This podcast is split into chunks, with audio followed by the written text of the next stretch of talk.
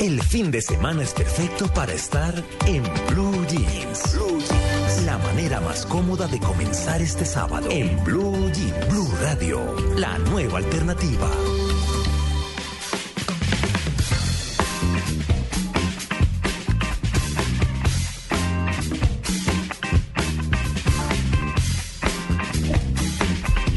Bueno, son las 7 de la mañana y dos minutos. Un feliz día para todos los oyentes de Blue Radio que hasta ahora están sintonizados con nosotros en nueve ciudades del país. Les damos la bienvenida a, a, en Blue Jeans, nuestro programa del fin de semana, en las mañanas. Hoy y mañana María Clara Gracia no estará con nosotros, está de vacaciones, bien merecidas además, porque desde que arrancamos el programa hace casi dos años, pues no había sacado vacaciones y ni más faltaba. Esperamos que no nos esté, que no nos esté escuchando porque el programa va a cambiar patas arriba, lo vamos a hacer completamente distinto. Mentiras. Claro, trataremos de, de, de, de, intentar de hacer lo que siempre venimos haciendo. O sea, bueno, pero María Clara está en. No creo que la señal llegue a Bora Bora. Pues está creo que un poquito más acá, está en Bucaramanga. Hasta Indonesia, sí. hasta Indonesia no llega. No llega. No, no está. La okay. No se ha confirmado que llegue, pero lo me, eso iba a decir yo, lo mejor sí, de Blue internet, es que uno la puede escuchar desde cualquier parte por internet, por así Indonesia, que en Bora Bora y todo nos puede oír. en Bora Bora, Santander, no creo. Esa voz fantasmal que oyeron por ahí. Sí, voz, no, porque, perdón, buenos días Amalia, buenos días eh, Diego Cejas. W Bernal, que está en Tunja, también está con nosotros eh. el día de hoy. ¿Sí? Está Buenos días. Supuestamente en vacaciones, tal, cargando santos y todo lo demás, pero sí. además de eso está madrugando para estar con nosotros. W, buenos días. Buenos días a todos y pues gracias por invitarme el día de hoy aquí a, en Blue Jeans de Blue Radio. Bueno, pues de vacaciones no tanto porque ha habido bastante que hacer para para qué para esta para la celebración para esta Semana Santa y pues desde una tierra que la vive tanto, una tierra que la que la siente tanto, pues obviamente es bueno estar también con los 103.1 de Blue Radio en esta parte de, del país en Boyacá. Bueno, y Diego, ¿cómo amanece? Bien, muy bien, fresca la Sí. mañana en Bogotá, ¿eh? Se murió Gabo, ¿no? Sí, pero después el otro día. ah, como exclusiva, ¿verdad? ¿Te enteraste? Sí, sí, sí, ah, sí, qué sí. bueno. Sí, sí. Menos mal. Amalia se enteró también, ¿no? Sí, los portales. Sí, pero claro. Sí, los portales de internet, bueno, todos los No, diarios no, del mundo han, han marcado este tema. Un poquito irónico porque no hay más tema.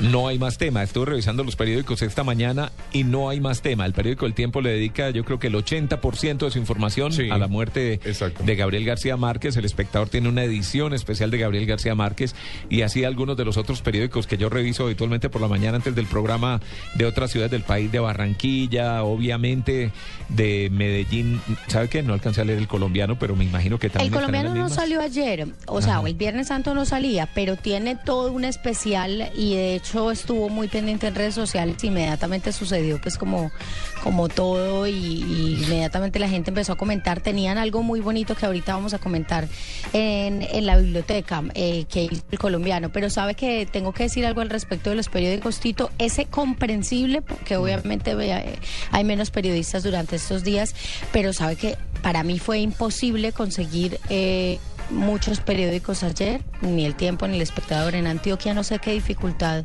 eh, pudo haber. No, la, la pasado. dificultad supongo es que no circularon.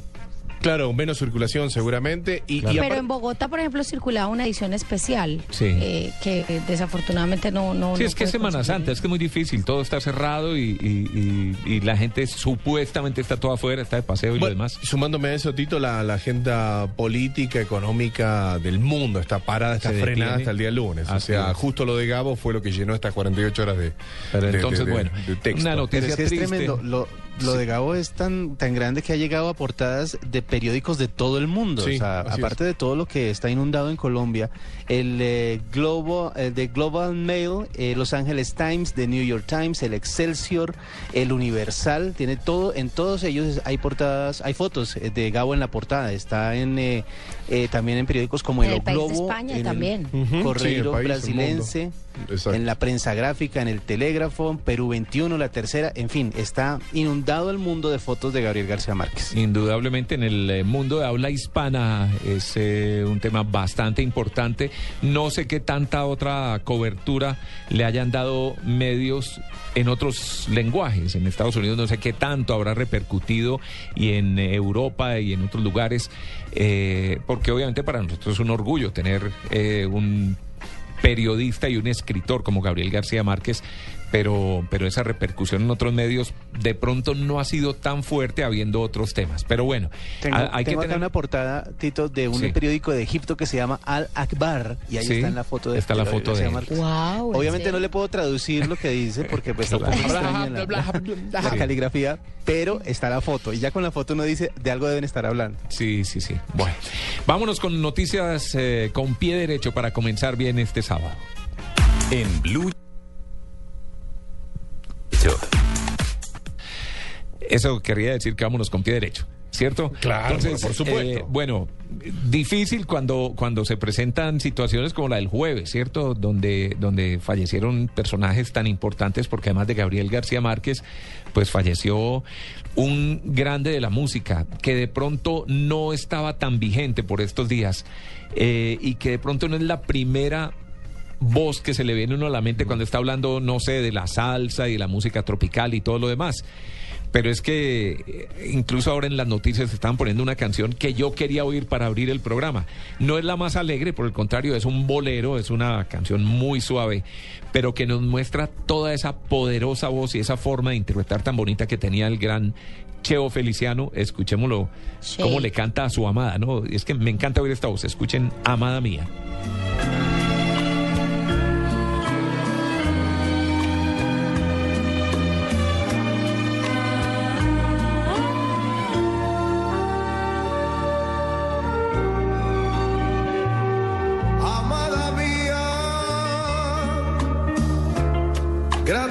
Grata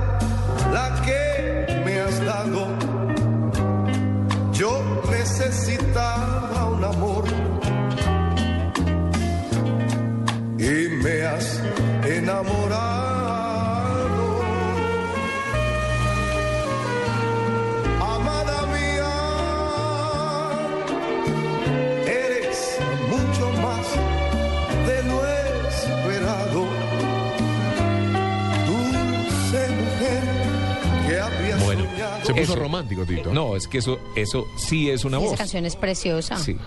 Sí, sí, sí. De, de pronto porque estoy más viejito y todo, pero es que eso, eso para mí sí es una voz. ¿Cierto? Lo conocemos más seguramente por sus, por su Anacaona, por ejemplo, ¿cierto? Pero, pero bien, por este José Luis Feliciano Vega, eh, que nació en Ponce, Puerto Rico, pero a los 17 años de edad se lo llevaron a Nueva York, al Spanish Harlem, donde además desarrolló su, su carrera artística. Él fue hijo de un eh, carpintero. Sí, lo, lo deben haber llamado Jesús, ¿no? Hijo de carpintero. Cuando era chiquito. Pero no esto. era de madera. No, para nada. Era muy bueno en lo que Sí, hacía. era, era muy bueno. Cuando era chiquito, eh, influenciado por la música del trío Los Panchos, él empezó fue, eh, cantando y, y- y- y viviendo el, el bolero como el que estamos oyendo de al fondo. Exacto. Cuando solo tenía ocho años de edad, formó su primer grupo con sus amigos. Se llamaba El Combo de las Latas. Porque el sitio, la familia con la que nació un humilde carpintero también, eran muy pobres. Y los músicos y los compañeritos también eran muy pobres, eran de barrio. Y los únicos instrumentos que tenían eran latas, eran tarros. Sí, Pero entonces... él, él hizo parte del trío de los Panchos. No, no, no, fue su influencia, Ah, creció oyendo esa música Su y le oído, gustaba claro. mucho. Exacto. Y tocaba era tarritos. Con eso comenzó a hacer percusión, estudió percusión después y se unió a grandes orquestas. Fue cantante de la orquesta de, de Tito Rodríguez, estuvo también eh, eh, con el eh, sexteto de Joe Cuba y además de eso estuvo con, eh, con este con Eddie Palmieri. O sea, estuvo con grandes de la música, grandes de la música antillana y música latina y pues bueno, deja, deja un amplio hueco en el mundo de la música este Cheo Feliciano, que no confundan por favor con José Feliciano. Aunque los dos se llamaban José, pues este, este Cheo no tiene nada que ver con José Feliciano. Por ahí estaba mirando información, además en internet, donde alguien Puso. le dio el pésame a, José- eh, a la familia de José Feliciano. Bueno. ¿Cierto? Nada que ver. Bueno. Bueno, 7 a 11 minutos. Comencemos pues con noticias con pie derecho, Diego. Rápidamente, Tito, eh, vamos entonces a... ¿Usted toma té verde? Mm, No, ¿No? distingo los colores. ¿No? ¿El Tomo té té, me gusta el té, pero incluso me gusta el té caliente también. Ah, no, Sí, fundamental. pero, sí, pero sí. no sé cuál es la diferencia entre el té verde y los demás tés. No sé tampoco la diferencia, pero dicen Como, que el perdón, té... como, como ahora que están con el famoso, creo que es yogur griego, Ay, que de sí. pronto Sí, Amalia sí. me podrá decir más adelante de qué se trata, pero sigamos con el tema no, del té sabe verde. que sé más del té que Ah, del bueno. yogur griego. Bueno, ahí está, Amalia. Entonces ayúdeme, Amalia, porque usted sabe que en el Universal de México, Tito, Amalia, W, oyentes, los múltiples beneficios del té verde. Me parece una noticia bastante positiva. Vos sabés que la evidencia indica que los extractos de- del té verde, así como su principal componente, eh, lo voy a tratar de decir. El galato de epigalocotaquina, polifenoles, Polifenoles. Uy, Dios mío. Polifenoles, exacto. ¿Sí? Traducción, té verde. Tiene múltiples beneficios para la salud. Bueno, pérdida de peso, prevenir enfermedades crónicas y mejorar el estado de ánimo. Esto lo dijo, bueno, una revista clínica sobre nutrición. Así que muestra que, que sus beneficios son muy, pero muy grandes. Y hay una asociación del té verde en los Estados Unidos, ya sea helado o caliente un día cualquiera. Más de 158 millones de personas en Estados Unidos lo consumen. El té es la segunda bebida más consumida en el mundo, superado solo por el agua. Así que me parecía como una muy buena noticia con- Más que arrancar con esto. gaseosas, más que la leche, más que Sí. todo lo demás, más que el café. Sí, más que el Increíble, café. ¿no? Sí, más que el café. La concentración, vos sabés que eh, este té tiene mucha cafeína. ¿m? Parece interactuar para promover el estado de alerta y la concentración ayuda para la pérdida de peso. Para según- la digestión, eso le iba a decir. Exacto. Usted se toma un Sí. té verde y no puede estar en, en blue jeans tranquilo. Siquiera ¿no? que no lo ¿Verdad? tomó ayer, a ver. Ah, no, suelta. Pero relaja Suelta mucho. eso. Mire. Relaja. ¿no? Relaja. Bueno, eh, antienvejecimiento también. Antioxidante. Vos sabés que el té verde contiene antioxidantes polifenoles, como decíamos, que atacan los radicales libres, lo que significa que ayuda a combatir los efectos del envejecimiento y promueve la longevidad. Por eso nos vemos tan jóvenes. Porque tomamos mucho té. Tomamos mucho té verde. Bueno, Otra noticia que sé que, que te va a interesar muchísimo y a todo el mundo. Todo el planeta está Todo hablando el- de esto. Claro, pero Ya. la noticia que todo el planeta está hablando sobre esto la tengo en, en las noticias de, de- de vuelta a la, de vuelta al mundo con el Che. Chelsea Clinton está embarazada. Así que la hija del Ah, expresidente. sí, se va a convertir en abuelo. Así que si te la cruzas en algún aeropuerto, Tito y demás, uh, saludá, decirle Chelsea, te felicito. Y bueno, está embarazada la hija de Bill Clinton y Hillary Clinton. La noticia que hizo pública en un acto en que participaba en Nueva York junto a su madre. Nos mantenemos en los niños y nos vamos a Uruguay. Otra buena noticia, y te diría que hasta una buena noticia de Semana Santa, porque en Punta del Este, eh, un niño cayó de un noveno piso y sobrevivió. Me parece ¿cómo hasta un milagro en este momento que estamos en Semana Santa. El accidente ocurrió cuando este chiquito de dos años estaba jugando con su hermano, se asomó al balcón, faltaban unas ventanas, al parecer, y el chico cayó. Automáticamente en nueve pisos. No le pasó absolutamente nada porque cayó sobre las plantas del jardín que están frente al edificio. Sufrió apenas un, un, un- un politraumatismo. Perdón, ¿de cuántos años? Dos añitos. De dos años. Dos añitos. Así que me parece una muy buena noticia. Eh, está en pronóstico reservado y demás, pero el chico evoluciona perfectamente. Así que me parece que es una noticia milagrosa en esta Semana Santa. Nunca lo recordará. Uno de dos años, de, los de dos años no se acuerda No, yo nada. calculo que no. Sí, Calculo que no. Ni se habrá dado cuenta de lo que pasó. A ver, hagamos memoria. No, no me acuerdo.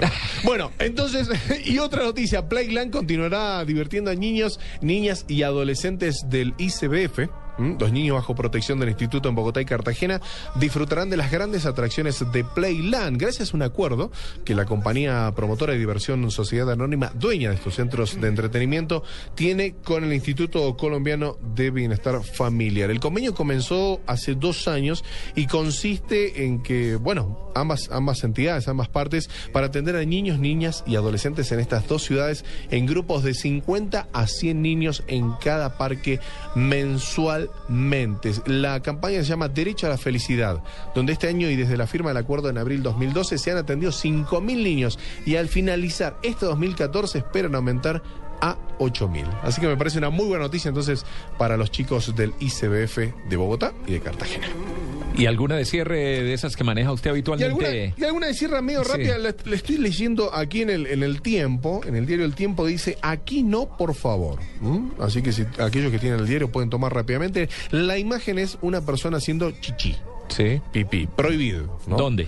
El gobierno de Singapur emprendió una intensa, una intensa, yo creo que la palabra destaca rápidamente, Sí. ¿no? Lo, lo que sucede, una intensa campaña para evitar que los transeúntes evacúen su vejiga en lugares no permitidos. La instalación de orinales en ascensores de los edificios oficiales. En, en ascensores.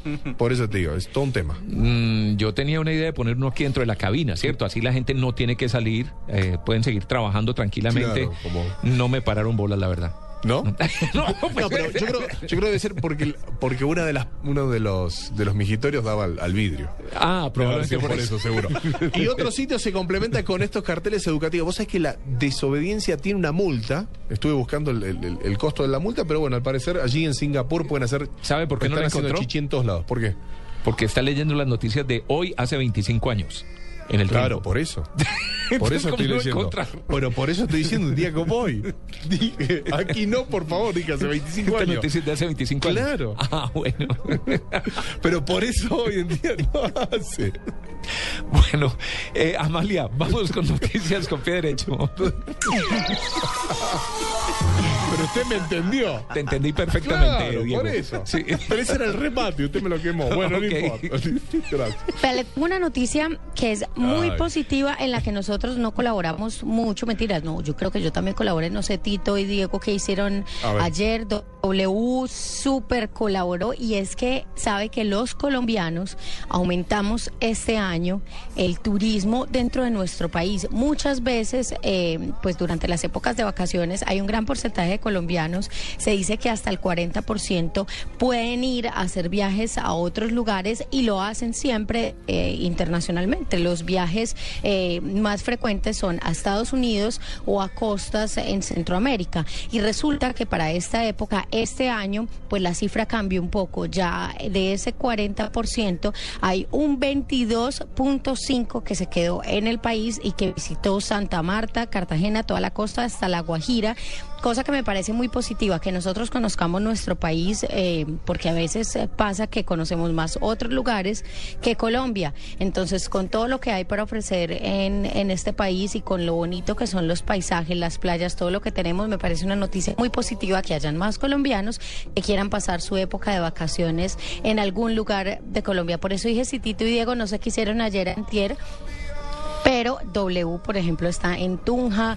Yo también me pude ir para algún municipio de Antioquia, entonces yo creo que es una noticia bastante positiva. Y ya cambiando un poquito de tema, le tengo una muy buena, sobre todo con el tema del río Medellín. Y es que recibe una inversión bastante grande de 20.700 millones para poder recuperar 13 de los sitios críticos que tiene el río. Yo no sé si ustedes han tenido la posibilidad de ver cuántas veces en el último año se ha tenido el río Medellín por contaminación de rojo, de azul, de verde, una cantidad de colores, todo obviamente por temas de contaminación.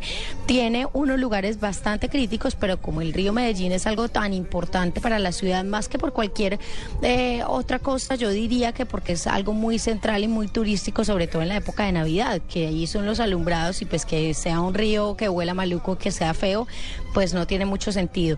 Entonces esta inversión me parece algo muy positivo, sobre todo para que tengamos el río de la ciudad un poquito más limpio, más bonito y para que la gente lo vea y lo pueda disfrutar, no que diga qué horror este río que tenemos en la ciudad. Esas dos noticias me parecen positivas y le adelanto una cortica que obviamente pues todos la suponemos, pero que vale la pena resaltar.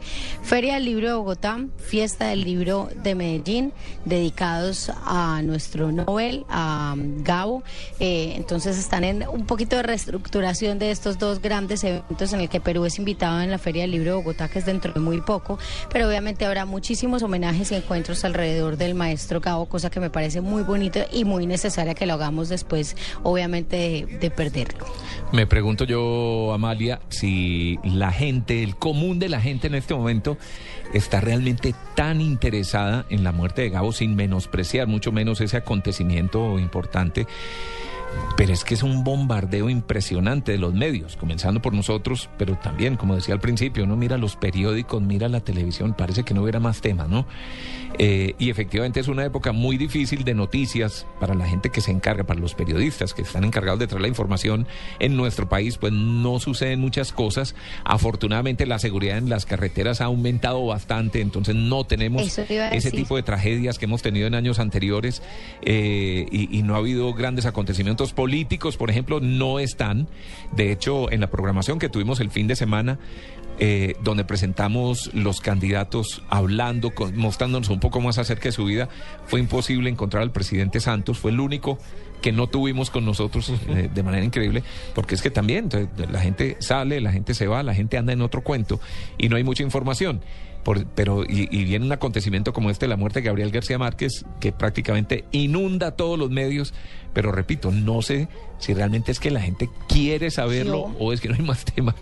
Yo tengo mi teoría, Tito, Sí. y es, primero que hay una gran responsabilidad, se tiene que hablar eh, pues de eso porque eh, pues yo creo que es el único colombiano realmente importante fuera de Colombia, el único colombiano que, no- pues, que nos ha dado como tanta fuerza en el extranjero. y Sumo hay a una Botero responsabilidad también, ¿eh? de, de- Amalia. Sí, a Botero, A Botero también, también lo sumo. tiene toda la razón. Pero yo creo que pero, pero yo creería que tiene mucha, mucha fuerza por fuera y hay una responsabilidad de cubrir su muerte como un grande acontecimiento.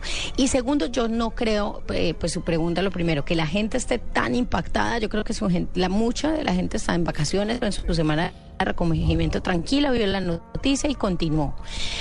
Eh, pero eh, yo creo que es una buena oportunidad también para incentivar un poquito el hecho de, bueno, eres una gran persona, un Sí, gran claro. maestro de la escritura, porque Gran no lo persona, a hay gente que lo ha puesto en De duda, pronto ¿no? una responsabilidad un poquito de parte de los medios. Sí, lo, lo- lo de gran persona hay gente que lo ha puesto en Eh, duda. pues no ¿cierto? sé si se pueda comentar, no sé si usted vio en Twitter lo que pasó. Claro, Eh, claro, lo no de sé María Fernanda Cabal del Centro Democrático, Eh, que dijo que el Nobel se iría al infierno por su ideología. Exactamente. ¿Cierto? Pero, pero más allá de eso, mucha No, gente ha ojalá dicho. hubiera dicho solo eso, después puso que era una bestia.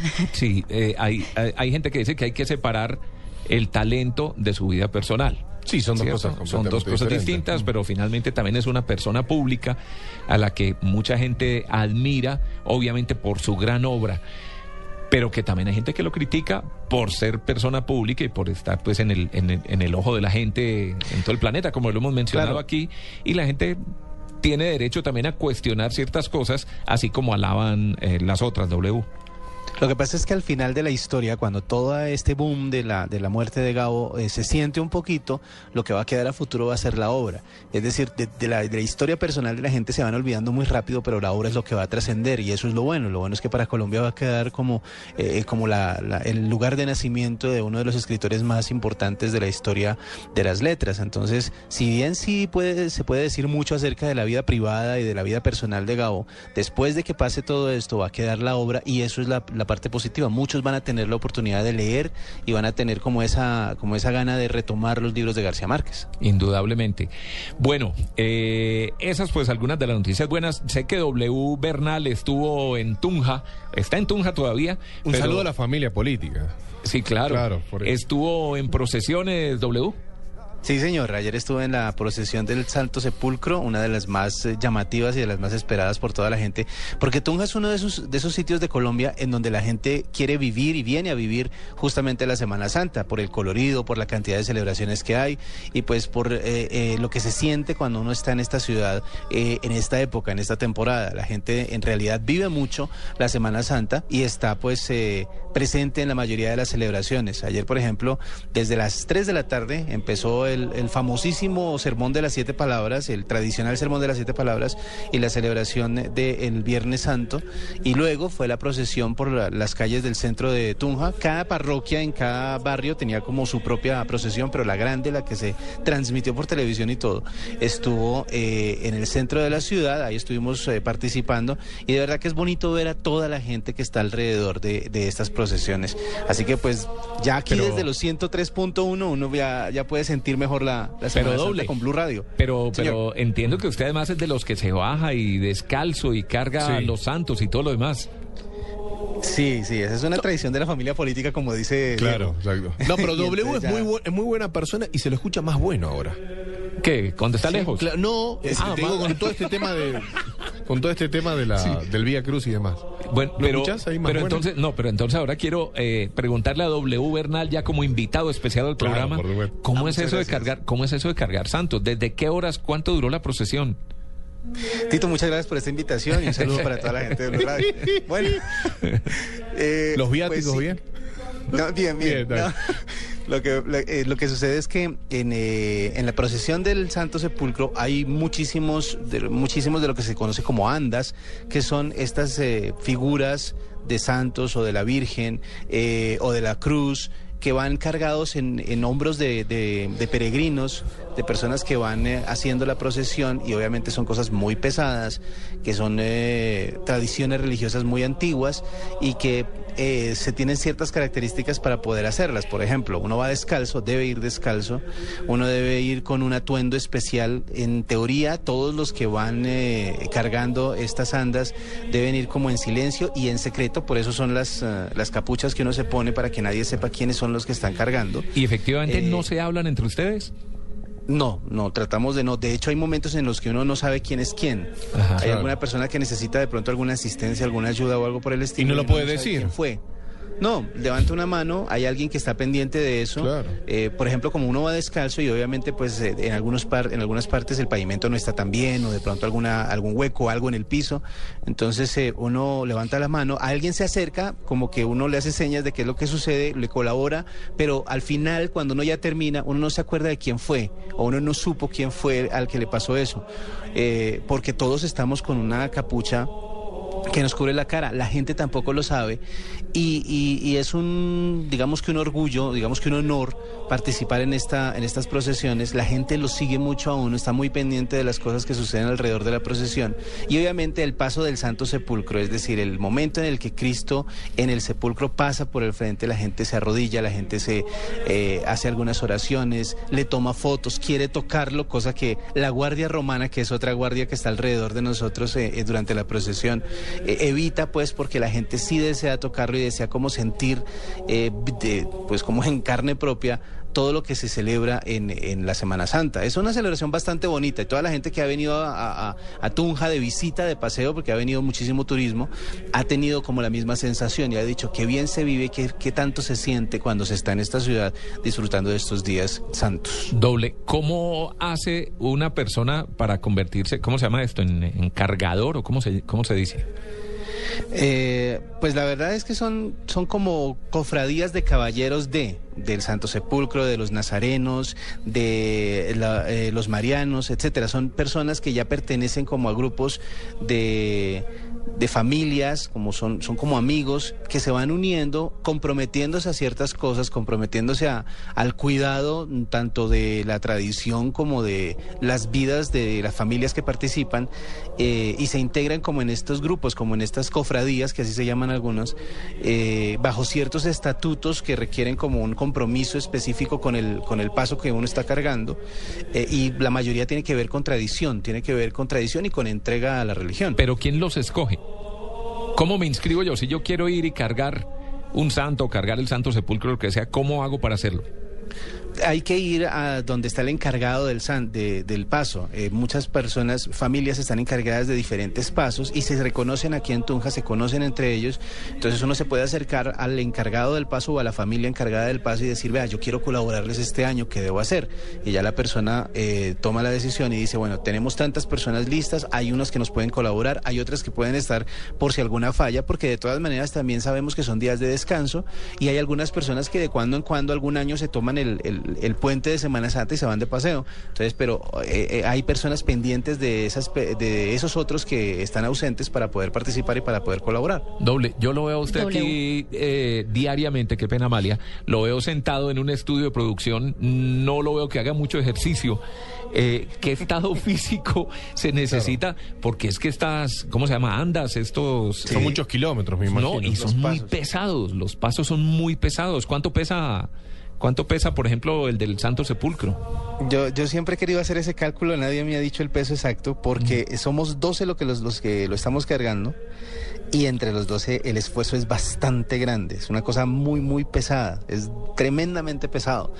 Y el día anterior, el, el jueves santo, estuve en la, en la catedral viendo cómo armaban el, el- el paso y, y uno dice, no, no, no pareciera o no tiene de dónde ser tan pesado, pero es tremendamente pesado. Como les digo, somos 12 personas cargándolo y, y tenemos, yo por ejemplo, si quieren les mando una foto del hombro en un rato, Me imagino. porque queda uno bastante, bastante golpeado. Y sí, se requiere un estado físico, pues por lo menos estar sano, por lo menos tener la espalda fuerte eh, eh, y, y estar, mm, Pero digamos, que en buen tienen en estado el físico. hombro, W. La madera apoya no directamente. tienen... No, Claro. porque aquí yo le quería preguntar a W, acá en Santa Fe de Antioquia, pues que también es eh, un lugar donde hacen eh, muchas ceremonias de este tipo y demás. eh, las personas que, que cargan esto tienen como una almohadilla mojada, Sí. eh, como para suavizar un poquito la carga y para irse pues eh, refrescando un poco durante el camino. ¿Allá es de la misma forma o tienen ustedes también un soporte o algo o es simplemente con la madera de una? No, aquí sí hay unas almohadillas, pero son de, son como de tela, como de, de espuma. No, no son mojadas, son secas, pero, pero sí, sí tiene una protección porque con el hombro a hombro, la verdad, la quedaríamos bastante mal. Pero hay una almohadilla que se, que se ubica en donde las, donde las personas van a poner el hombro y eso le, le suaviza un poquito a uno el, el tema. ¿Y hay mujeres que participen ahí? No, no, eh, ellas acompañan el paso. Hay un grupo de mujeres que siempre están alrededor, que van de luto, de hecho, eh, que van acompañando y, y- y orando no solo por, por las familias y por eh, sus intenciones personales, sino por toda la gente que está asistiendo a la, a la procesión. ¿Pero por algún tema en particular o porque simplemente es tan pesado que no pueden cargarlo? ¿O, o- o hay cierta, mm, va a sonar feo, pero hay cierta discriminación con las mujeres en este sentido? No, no, no hay, no hay discriminación. No si que yo una sepa, mujer no hay- quisiera, podría hacerlo. Si quisiera podría hacerlo. Lo que pasa es que la tradición dice que, que, que- deben ser solo 12 y es tremendamente pesado, entonces tal vez, de- yo obviamente sé que debe haber algunas mujeres mucho más fuertes que uno para que lo puedan, que lo puedan levantar, pero ellas también se ocupan de otras cosas, ellas son las que están pendientes de otros Claro, pasos, por ejemplo, desde los marianos, eh, las flores acompañan el Santo Sepulcro con, con- con sus oraciones eh, y están pendientes de todo lo que sucede alrededor. Hay niños, por ejemplo, niños que también van adelante, ellos no cargan, pero van delante de cada uno de los pasos, llevando, acompañando a la persona que lleva el incenciario, o llevando flores, o llevando algún estandarte que lleve algún mensaje. Entonces participan familias completas, las mujeres, tanto mujeres como hombres y como niños. Me imagino que todo el mundo está pues dedicado al culto y está siguiendo con cuidado, pero no faltará algún chistoso por ahí. No, sí, claro, ahí faltan chistosos, pero es, es tan, es tan, ¿cómo ¿Pero se qué hacen? ¿Qué- y, qué- y qué hacen? No, alguno que se gritan, atraviesa, que quiere algo. tomar la foto, que Mm. no, pero hay mucha, la mayoría de la gente es respetuosa, o sea, Sí. el, el 99% de las personas que están eh, presentes en una procesión como que tiene tanto tanto respeto por lo que está sucediendo alrededor, a pesar de que uno ve caras de gente escéptica, de gente escéptica, ve gente eh, que de pronto está ahí como por chismosear, pero no por participar, y aún así ellos también respetan mucho porque el ambiente que se vive alrededor es tan sobrecogedor que las personas pueden llegar con otra intención, pero al ver la procesión, al ver cómo vive la gente la, la procesión de Semana Santa, pues como que se contagia de ese sentimiento y guarda por lo menos respeto. Y esa procesión, ¿cuánto duró ayer, por ejemplo? ¿Cuánto tuvo que estar cargando? eh, Claro, ese- ¿Cuántos ese metros paso? hizo W? Sí. También. No, es que eh, no, no sabría decirlo en distancia, pero cualquier distancia es larga con ese peso en el hombro. Claro, no, pero, claro, no. pero fue desde las 5 de la tarde que arrancamos desde el, desde el altar de la catedral eh, y hasta que lo dejamos en eh, la iglesia de San Francisco, eh, fueron más o menos dos horas. Uy. ¿Y hay reemplazos en caso de que a alguno le pase algo? Sí, este año hubo reemplazos. Este año sí. Porque hubo un- en los años anteriores no, no, ten- no tuve la oportunidad de ver reemplazos alrededor, pero sí, este año hubo un par de, de, de peregrinos que estaban alrededor de nosotros pendientes de alguno y, y- como le digo, las personas, las mujeres y, las, y los otros eh, participantes también están dispuestos siempre a ayudar y están alrededor viendo cómo están dando la procesión. Si alguien eh, se nota que está cansado, que, que no puede más o que tuvo algún percance porque pisó una piedra o porque metió el pie en un hueco o algo por el estilo, están ahí atentos y están pendientes para que alguien vaya a colaborar. ¿Comen algo? No, ¿En el transcurso? No pueden comer. Ni se come ni se toma. No pueden tomar ni nada, No, ni, ni agua. hablar, claro. No, nada. Uy, nada, ni hablamos, ni comemos, ni tomamos nada. O sea, No, si pero lo que pasa es que la diferencia es que tiene sed, no puede. Estamos, en un lugar eh, frío, entonces eso también ayuda. En algunas ocasiones ha llovido, cosa que refresca en medio de todo. Y de hecho la lluvia, la lluvia sirve porque la lluvia se toma como una bendición. Si vamos caminando por la calle normal, pues uno se encuentra piedras y, y un montón de cosas, pero cuando llueve la calle se limpia. Entonces uno va por el pavimento mojado, pero va sin ninguna piedra que vaya ¿Y no a, se pone a- causarle daño. No, no, Mm. realmente no. Uf. No, donde se llegue a Es, caer es uno. fuerte, pero, pero le cuento que es bonito. Sí, eh, donde se caiga sería bastante complicado, sería ¿Qué- trágico. ¿Y el tema de la altura de los hombres? Tiene que tener mantener una altura, ¿no? Las No, alturas. claro, eso se cuadra, eso se cuadra Ah. antes, eso se cuadra cuando uno llega al sitio, empieza ya el, el director empieza a cuadrarlo a uno, decir, bueno, Claro. cuáles hombros son los que corresponden A y, tal y así lugar. nos forman. Claro. ¿Qué tal? Bueno, pues eh, mire, interesante. eh, no, claro, la visita de W allá nos, nos sirvió de W Bernal, nos sirvió pues para hablar de este tema, además que, que uno se pregunta, es que por ejemplo, como dice él, en, en Tunja con el frío y con el clima y con algo de lluvia y lo demás, pues de, no, digamos que de pronto no se hace tan difícil, quisiera ver en Santa Fe de Antioquia, que es en, a, a orillas del río Cauca, con ese calor, eh, humedad, estar ¿no? cargando la Eso, humedad, sí. todo lo demás debe ser difícil, ¿no? Es bien duro. Sí, claro. Pero bueno, eh, noticias con pie derecha en Blue, en- con pie derecho en Blue Radio, 7 de la mañana, 36 minutos. Algunas otras rápidamente. eh, y saliéndonos del tema de Semana Santa y Gabriel García Márquez, eh, una noticia que es más como de Diego. A ver, eh, ¿cuál? y que se recibió pues eh, en estos pasados días, lo de Radamel Falcao, Sí. que va al Mundial de Brasil, ¿no? Así lo dijo Noroña, el cirujano, el cirujano que, que lo operó y bueno, espera. Dice, él dice que irá a Brasil. Peckerman Sí, mantiene su. Al más alto nivel en el principio Sí. de la competición, Falcao podría no estar al 100%. Le dijo a la prensa de su país en Arauca, en norte de Portugal. Creo que irá al Mundial, dijo Noroña, que estimó normal que con solamente cuatro meses y 19 días de recuperación parezca muy ajustado el tiempo para estar al máximo de forma. Eh, bueno, Pero hablamos de fe en estos momentos. Hablamos de ¿quién fe y- Va a ir, pero va a ir como frío, cosa es Con como- poco como- fútbol va a ir, claro. sí. Sí. Poco Pero, nada. pero hay, hay una cosa que sí hay que resaltar de eso y es que todo el mundo habla de lo, de lo que puede significar Falcao presente en un estadio, el, el ánimo que le puede dar a todos sus compañeros, el hecho de que él esté, esté ahí, eh, eh, toda esa inyección Apoyo moral, que le puede apoyo dar. moral. Exactamente. Así es. Eso también es, es valioso para la selección. Hay que recordar primero que la, la lista va, va a una lista de 30 convocados ahora, en muy pocos días, y después tiene que definir de esos 30 23. Entonces Peckerman está muy atento a la situación de Falcao. Y cada uno de los 23 puestos es importante. Entonces Exacto. ya de ahí tomar la decisión si va o no va, pues eh, Suma. claro que suma. Suma. Bueno, otra buena noticia, esta se la escuché a, a W Bernal, si no estoy mal, el miércoles, eh, este miércoles santo, pero es que me llamó mucho la atención. Escuchen a esta señora como canta.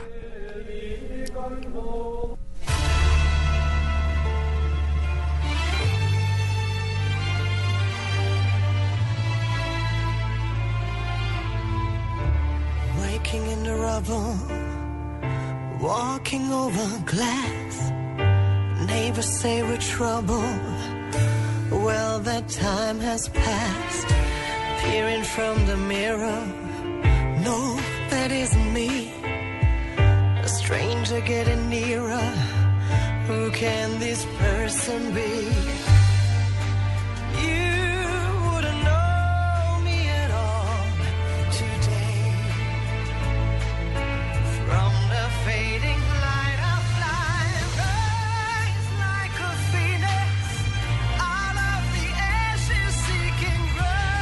Rise of the Phoenix, eh, el surgimiento del Fénix, del ave Fénix, que surgió de las cenizas y, y- y volvió a volar. Esa voz, que no sabe uno si es como de hombre o de mujer, es de Conchita Wurst. Conchita Wurst. Es la única, o es colombiana. la única mujer. Es la única mujer a la que yo no le daría un beso, pero no por nada diferente a que pica. Es una la tradicional. Entonces es él. Es, No es- él, es un transgénero Ah, colombiano, nació en Colombia. A los dos años se lo llevaron a vivir a Austria. Eh, se viste como mujer, canta como mujer, es hombre canta muy bien. y se deja la barba. Entonces el video es impresionante, W, porque uno Sí. mira a Conchita, la anuncia como Conchita, sale con vestido, traje largo y todo lo demás, con toda la elegancia de una mujer, pero es barbuda, barbuda. Es decir, no es una chiverita ni es ahí el candado, no, es barba total, W. Ay, no, barba, barba, es barba completa, sí. Y además es impresionante porque si uno la ve del cuello para abajo, por ejemplo, eh, es una mujer espectacular. El cuerpo esbelto, súper bonito, bien vestida, elegantemente vestida siempre. Y si uno evita verle la cara, el pelo también es súper bonito. Usa su maquillaje en sus ojos espectaculares, la nariz perfecta, los aretes que usa, etcétera, etcétera. Pero la barba y la boca demuestran que es un hombre. No, pero ¿por Entonces qué? es- Ya que la estoy viendo en Neurovisión que estuvo. Es que es- Exactamente, va va, a representar Sí. a Austria ese país europeo, no confundir con Australia. Austria en Europa va a representar a ese país en el Festival de Eurovisión, que es obviamente para países europeos, pero qué bueno tener un colombiano o colombiana en este caso participando en el festival. Nací en Colombia, dice, mi mamá era actriz, mi tatarabuela ya tenía barba. Dice, mi idea es llegar muy lejos y poder ser un símbolo de tolerancia de géneros. Tiene 25 años, Conchita Wurst. El nombre oficial de él es Thomas Neuwirth. O sea, eh, el, el, el austríaco viene de- por, por, por parte también de apellido, pero, pero él desde hace mucho tiempo se hace conocer como Conchita Wurst. A pesar de que la joven cuenta con el apoyo de muchos sectores, también ha recibido la crítica de diferentes sectores conservadores que critican la, la dualidad de su imagen y la defensa abierta que hace de la comunidad gay y de los travestis. Pero ahí también, más allá de su vida personal, escuchen la voz, porque tiene con qué.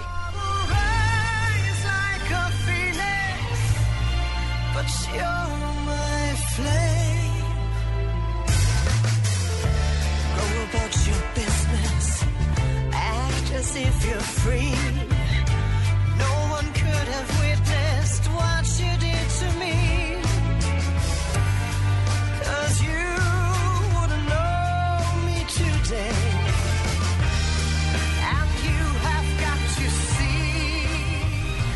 Bueno, Conchita Wurst, creo que es otra buena noticia. Es una muy buena noticia. hecho, sí, porque un Sí. colombiano participando en el Festival de Eurovisión, con toda la controversia que pueda generar, ya se ha, ya se ha visto que el festival no trasciende más allá de ese concurso.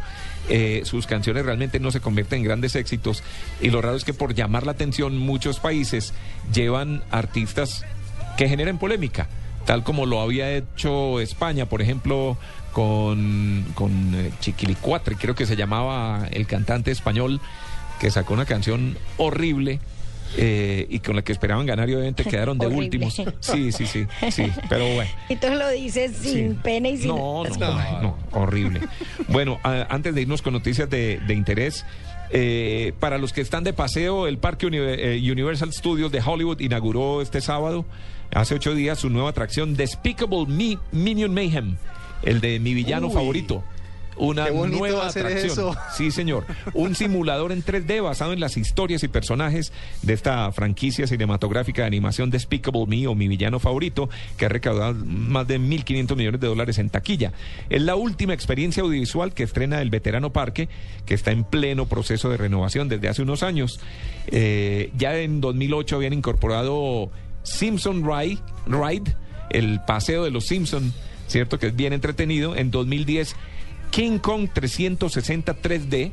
No, En, tenemos- en, eh, 2012, Transformers, el ride o Y el no, paseo no en me 3D. antoje ¿Qué hay que hacer para que yo no W yo- ni conocer a Claro. Mickey. No. Claro. Bueno, este es de Universal, ¿no? ¿Nos lleva a W y a mí?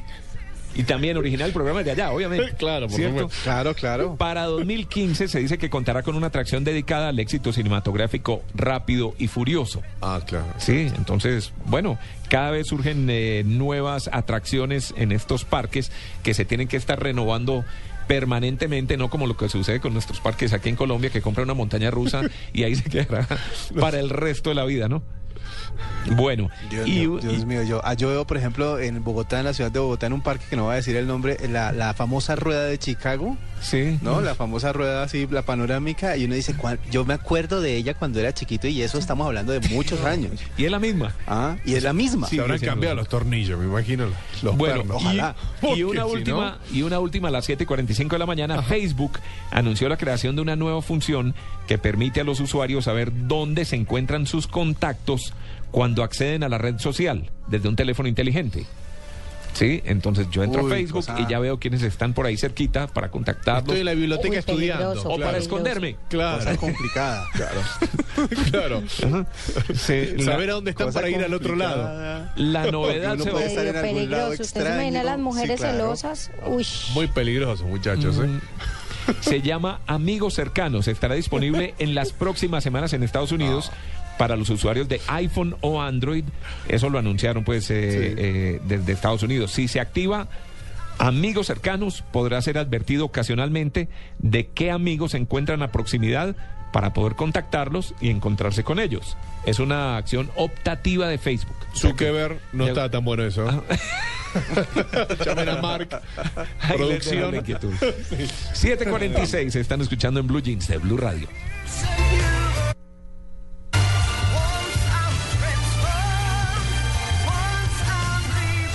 Extra, extra. Tenemos una noticia de última hora. Ahora sus cesantías valen más en el FNA. Gane hasta un 23.5% adicional del ahorro de cesantías que usted destine al inscribirse en el programa de protección al desempleado del Gobierno Nacional. Estamos transformando a Colombia. Esto es construir un país justo. Ministerio de Vivienda. Fondo Nacional del Ahorro. Construyendo sociedad. Aplican condiciones y restricciones. Para mayor información consulte el decreto 135 de 2014 en www.fna.gov.co o visite nuestros puntos de atención. Vigilado Superintendencia Financiera de Colombia.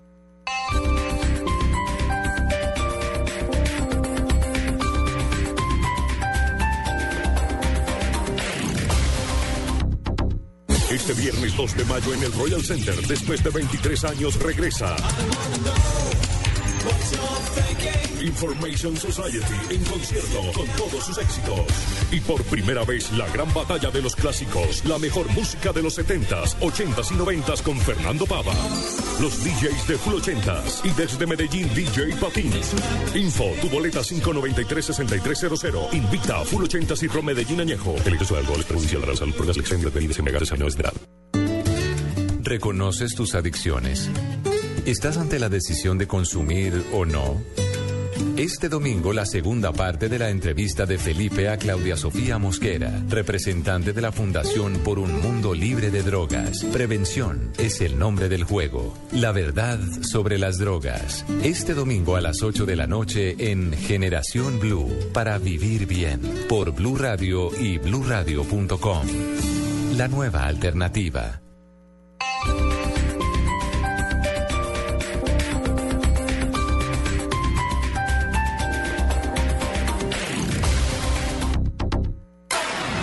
Diners Club lo invita cada domingo a escuchar Mundo Blue y a recorrer un mundo de privilegios, donde podrá conocer, aprender, divertirse e informarse con Vanessa de la Torre, al gobierno de Colombia. Diego 20 Cejas kilómetros de la ciudad de y Buenos Aires. Dora Glotman. propósito de eso, usted ha colaborado.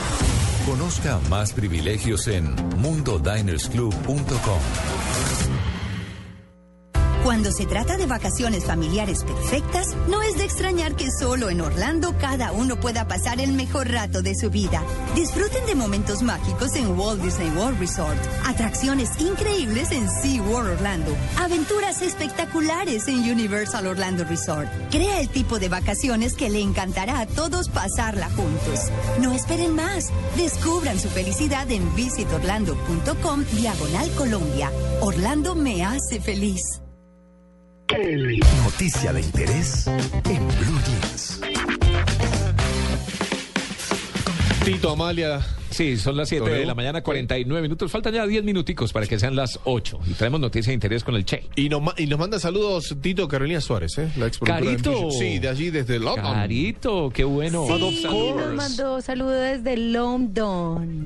Qué bien, nos hace mucha falta por aquí, Carito. Esperamos que le esté yendo muy bien por allá. Sí, vi un par de fotos. Estamos ahí, hablando de, de- de nuestra productora que durante año y medio estuvo con nosotros y que se fue a Londres. Estuvo en Londres, está paseando y está tomando sol por allí y allí nos escucha y también María Clara que nos está Le escuchando. robaron, desde- ¿no? Me pareció ver por ahí en Facebook, le, le robaron. Allá también roban. Ah, ¿se roba ahí Sí, también? creo que le robaron el Ah, computador no, pues o el, vea, el si celular, usted, creo. Si, usted- si yo le pudiera decir, por ejemplo, Tito, ¿cuántas veces me robaron a mí mientras estuve en España haciendo mi maestría? Eh, Ave María, me robaron la siete madre veces patria. De verdad. No, en no- la madre patria. no creí uno. Bueno, pero una libra es más cara que un euro, así que imaginemos no. Eh, Sale más caro ese robo. Bueno, rápidamente, porque estamos cerca del Mundial, Tito, W, Amalia, oyentes, y me pareció como una nota de interés bastante particular, ¿no? Hablar con Giovanni Ramírez, él tiene 33 años y, nos- y, eh, tuvo sus inicios en el Club Deportivo Los Millonarios, ¿no? Un equipo profesional, en, selecciones así en, en Bogotá, en Pacífico Fútbol Club. Eh, también estuvo en 12 de octubre, allí en Paraguay, en ese equipo, y en Acasuso, en la República Argentina. Un exfutbolista que, que tiene una empresa de entretenimiento y de entrenamiento personalizado de fútbol y que a su vez presta servicios, asesorías grupales personalizadas a diferentes empresas, ¿no? Y también tiene su escuela de fútbol. Así que damos la bienvenida a Giovanni Ramírez. ¿Qué tal, Giova? ¿Cómo estás? Bienvenido en Blue Jeans. Hola Diego, eh, un fuerte abrazo y un saludo para, para toda la mesa de trabajo. Muy bien, eh, felices Pascuas. Bueno, eh, sí, estás festejando las Pascuas. Sí, sí, Diego, nos tomamos unos días eh, con la familia para, darnos una vueltica y descansar. Ah, bueno. Perfecto. Vos, Giovanni, eh, te traigo a colación y les cuento a todos. eh, Giovanni tiene una escuela de fútbol y muchas veces eh, que- hablar, digamos, de, la psicología dentro del, deporte de los chicos. ¿Cómo es esta psicología? ¿Cómo se aplica? ¿Cómo lleva el, padre a la escuela de fútbol y no llevar sus temas? El yo no fui futbolista. ¿Cómo afrontás eso vos en tu escuela de fútbol? Bueno, Diego, es un, es un trabajo que se hace conjunto con, con los padres, ¿no? Es un trabajo que, que va acompañado de, de- de primero sus principios, sus Sí. valores de, dentro del hogar. Y, y lo vamos llevando de la mano, complemento al trabajo que yo también hago en, en la escuela deportiva, es hablarle mucho al chico de, de- de que obviamente se enfoque en, en sus valores, en sus principios, eh, que sea muy responsable en su casa, que la prioridad es el estudio, que puede ir de la mano el tema del fútbol. Eh, pues para nadie es un secreto que hoy en día todos los chicos, eh, donde tú los veas, quieren jugar fútbol profesional. Sí. Entonces es tratar de, de, de acompañarles en, en- en las cosas, estar eh, en comunicación con sus padres de los problemas que están viviendo, cómo llevan el tema del colegio, en el hogar, si se comportan bien. Es tratar de hacer un trabajo conjunto, Diego, para, para el buen desarrollo del, del muchacho. Anímicamente, si el muchacho anda bien, pues eso lo va a ver reflejado en el terreno de juego. Claro, porque muchas veces eh, uno ve el futbolista que gana millones de dólares y demás y los padres creen que llegar a esa carrera y a ese momento, a ese contrato y demás, es de la noche a la, a la mañana, ¿no? Y, y- y mucha gente cree que sucede eso y muchos chicos quedan en ese camino de, de intentar serlo. Eh, vos manejás toda esa parte también, esa parte psicológica y demás con, con otros coaches. Sí, sí, es estar hablando constantemente, es estar eh, coordinando eh, y planificando el tema eh, deportivo, psicológico con cada niño. Y algo que tiene que, que tiene GREP en particular es eso, que hacemos un acompañamiento, un, acompañamiento, un trabajo integral con cada con cada niño, se hace un seguimiento en el colegio, desde sus casas, los valores, los principios. Pero como te digo, es clave eh, estar eh, en comunicación, en constante comunicación con, con sus papás para que el niño tenga un buen desarrollo en sus actividades. Giovanni, eh, ¿los niños llegan por su propia cuenta o son los papás quienes influyen en ellos para que lleguen allí? Eh, buenos días. Eh, hay de todo, hay de todo. Eh, Desde que yo empiezo a trabajar pasa el niño, porque pues yo obviamente yo dicto clases también personalizadas en los parques y, y, y tú encuentras de todo, encuentras desde el papá que, que, que el niño está súper inquieto en el hogar y quiere ponerlo a hacer algo, pero también encuentras al, al chico que, que realmente eh, ve una oportunidad de, de vida a través del fútbol. Entonces va, va como de la mano, es, es relativo también. ¿Y qué es lo primero que le miran a un niño cuando llega allá para ver si tiene madera?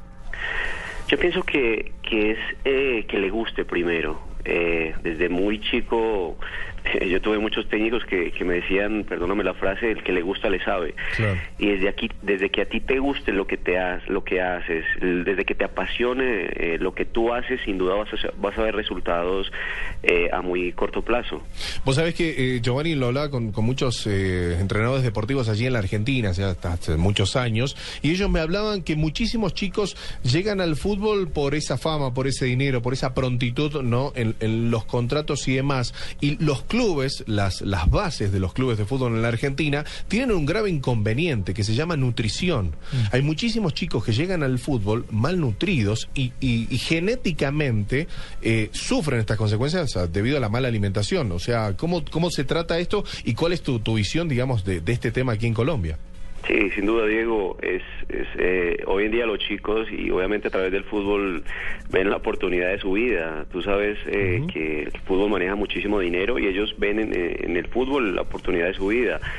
Es como te digo, Diego, es hablar constantemente con los papás, de hacer un seguimiento del tema nutricional, de que un niño no puede llegar a entrenar sin, sin haber desayunado, sin haber ingerido algo de alimentos, sin estar hidratando antes, durante y después de cada práctica. Es, es- es estar eh, como culturizando, culturizando porque nosotros hasta ahora es que estamos como, como evolucionando, como dándonos cuenta realmente que, que el colombiano sí puede. Hoy en día vemos a, colombianos en cualquier lugar del mundo, en las mejores ligas europeas, entonces nos estamos dando cuenta de que realmente sí es posible. Entonces estar haciendo ese acompañamiento, estarnos capacitando y estar habl- hablando al niño constantemente, a sus papás, de que por favor le hagamos un seguimiento del tema nutricional, de que por favor me le inculquen esos valores eh, constantemente, de que de que se tome sus buenos eh, medicamentos, eh, sus vitaminas. Es, es el tema de comunicación, Diego, básicamente. Giovanni, ¿ha encontrado entre todos estos niños que llegan allá a jugar alguna futura estrella o le ha tocado ya entrenar eh, a algún jugador que en este momento esté sobresaliendo?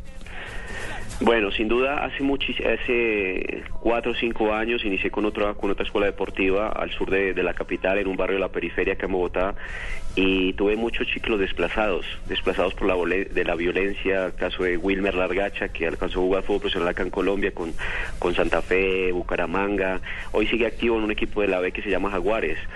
Entonces, sin duda, para nosotros nos llena de orgullo que a través de, de- primero del esfuerzo de cada uno de ellos y de pronto de- del conocimiento de nosotros, esos chicos hayan llegado y hoy en día sean unas personas eh, obviamente íntegras, eh, con su familia, porque ya tiene hijos, es, es algo muy satisfactorio para nosotros. Y sin duda vienen, vienen chicos, vienen chicos que estoy trabajando desde hace uno o dos años que con muchísima proyección. Así es. Lo más, lo más, lo más importante es, eh, bueno, hacer deporte, contarles a los chicos que, que, bueno, que es fundamental hacer deporte durante toda la vida, a los padres que no presionen a esos, a esos chicos, ¿no? Que no, que no pongan sus, sus necesidades en ellos. Es que muchas veces los Sí, papás claro. queremos en los hijos lo que no pudimos hacer nosotros.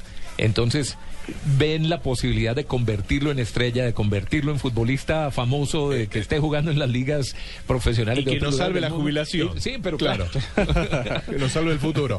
Pero no, pero eso es lo más, lo más importante y me parece que lo más destacable de, de la nota, hablando con Giovanni, es esto. Giovanni, ¿cómo, es, eh, ¿cómo hace la gente para acercarse a Grep? Bueno, Grep tiene, tiene Twitter, tiene, eh, nos Ajá. encuentra en Twitter como arroba fútbol Grep. eh, y de pronto en el número, el, el Sí. número celular que es el 320-893-4650. Eh, eh, pues Grep tiene la, la facilidad de desplazarse al lugar donde están sus papás, donde, donde viven, porque muchas veces no tienen la facilidad de llevar al niño a, a X lugar, a X escuela. Sí. Entonces Grep tiene la facilidad de enviar al profesor o pues mismo yo voy a, a donde se encuentren los papás, en cualquier parque, si tienes un parque al lado de tu casa, Grep se, se desplaza hasta ese lugar. Pre- perfecto, Yo- yo quisiera 320-893-4650. Sí, Amalia. Yo quisiera preguntar por las niñas, si hay niñas, porque ahorita pues eh, se está eh, usando tanto, pues y hay tantas mujeres que están interesadas por el fútbol desde muy pequeñas. También recibes eh, eh, niñas que quieran jugar, también las llevan a la escuela eh, o es sigue siendo pues menor el número. No, Amalia, Amalia, sin duda hoy, como tú decías, el, el tema del fútbol femenino es un auge, hay un talento grandísimo acá en Colombia y también estoy enfocado con el fútbol femenino, sin duda. Entonces es niños y niñas desde los 4 a 13, 15 años que pueden eh, pertenecer y pueden hacer deporte con, con Grep. Hab- Hablamos con Giovanni Ramírez, quien nos habló sobre las escuelas deportivas aquí en Bogotá, el gerente general de GREP, en donde nos contaba cómo las escuelas deportivas y también la psicología en el niño ayudan a fortalecer un mayor futuro. En 30 segunditos serán las 8 de la mañana. Vamos con la información de voces y sonidos. Y más adelante vamos a hablar de las tendencias en redes sociales que ha pasado a lo largo de este, de esta, de este largo puente de Semana Santa. Vamos a dar la vuelta al mundo con el Che a ver cuál es la información Sí. internacional Fundamental. más importante de este momento. Y les vamos a contar cómo manejar la depresión después de la Semana Santa. Ah, Toca volver a trabajar. ¿Cierto? La gente todavía está con la cabeza en la playa o con la cabeza en, la finca donde estaba y tiene que enfrentarse con la dura realidad. Eh, Amalia nos hablará del libro de los mapas en su biblioteca y tenemos mucho más en Blue Jeans de Blue Radio que regresa en momentos. Esta es Blue Radio, la nueva alternativa. Escúchanos ya con presta ya del Banco Popular, el crédito de libre inversión que le presta fácilmente para lo que quiera. Danilo, qué bueno verlo. La última vez que nos encontramos estaba casi quebrado y ahora lo veo bien vestido. Qué bueno que esté mejorando. Bueno, es que ahora vendo muebles y me imagino que ha vendido muchísimos. Sí, todos los míos. Si necesita remodelar, ya. Pida Presta Ya del Banco Popular. El crédito de libre inversión que le presta fácilmente para viajar, remodelar, estudiar o para lo que quiera. Banco Popular. Este es su banco. Somos Grupo Aval, vigilado superfinanciera de Colombia. Nos encontramos con el doctor Carlos Maya Calle, presidente ejecutivo del Fondo Nacional de la Porcicultura.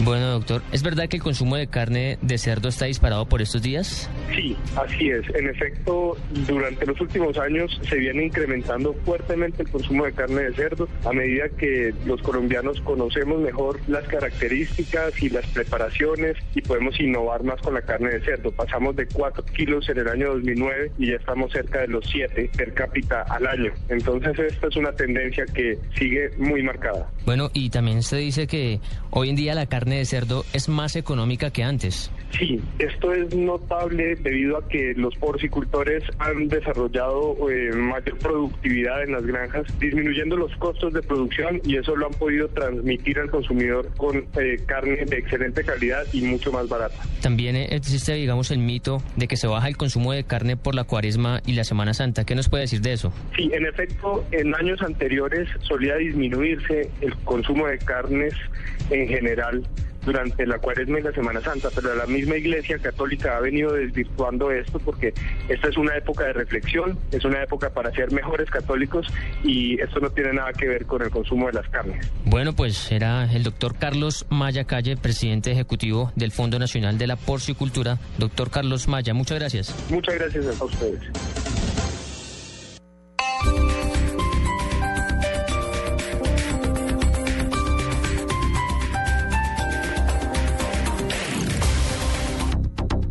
Este viernes 2 de mayo en el Royal Center, después de 23 años, regresa. Information Society en concierto con todos sus éxitos. Y por primera vez la gran batalla de los clásicos, la mejor música de los 70s, 80s y 90s con Fernando Pava. Los DJs de Full 80s y desde Medellín DJ Patín. Info, tu boleta 593-6300. Invita a Full 80s y Pro Medellín Añejo. El de alcohol es perjudicial a la salud por las lecciones de bebidas a menores de edad. Este sábado, después de las noticias del mediodía, en blanco y negro, con Mabel Lara, Dairo Cabrera, La gran mayoría de nuestros músicos llegaron al costal, con el costal en la espalda. el director de Son Callejero, habla de esta orquesta que integran artistas que han participado en grandes agrupaciones de Colombia y que por el consumo de sustancias psicoactivas ahora viven en la calle. Esa, esa extracción popular de donde vienen es la que también les ha permitido no morir. Han estado ahí. Guerreros. Porque son guerreros. Dairo Cabrera, este sábado en blanco y negro con Mabel Lara, porque todos tenemos algo que contar. Por Blue Radio y bluradio.com, la nueva alternativa.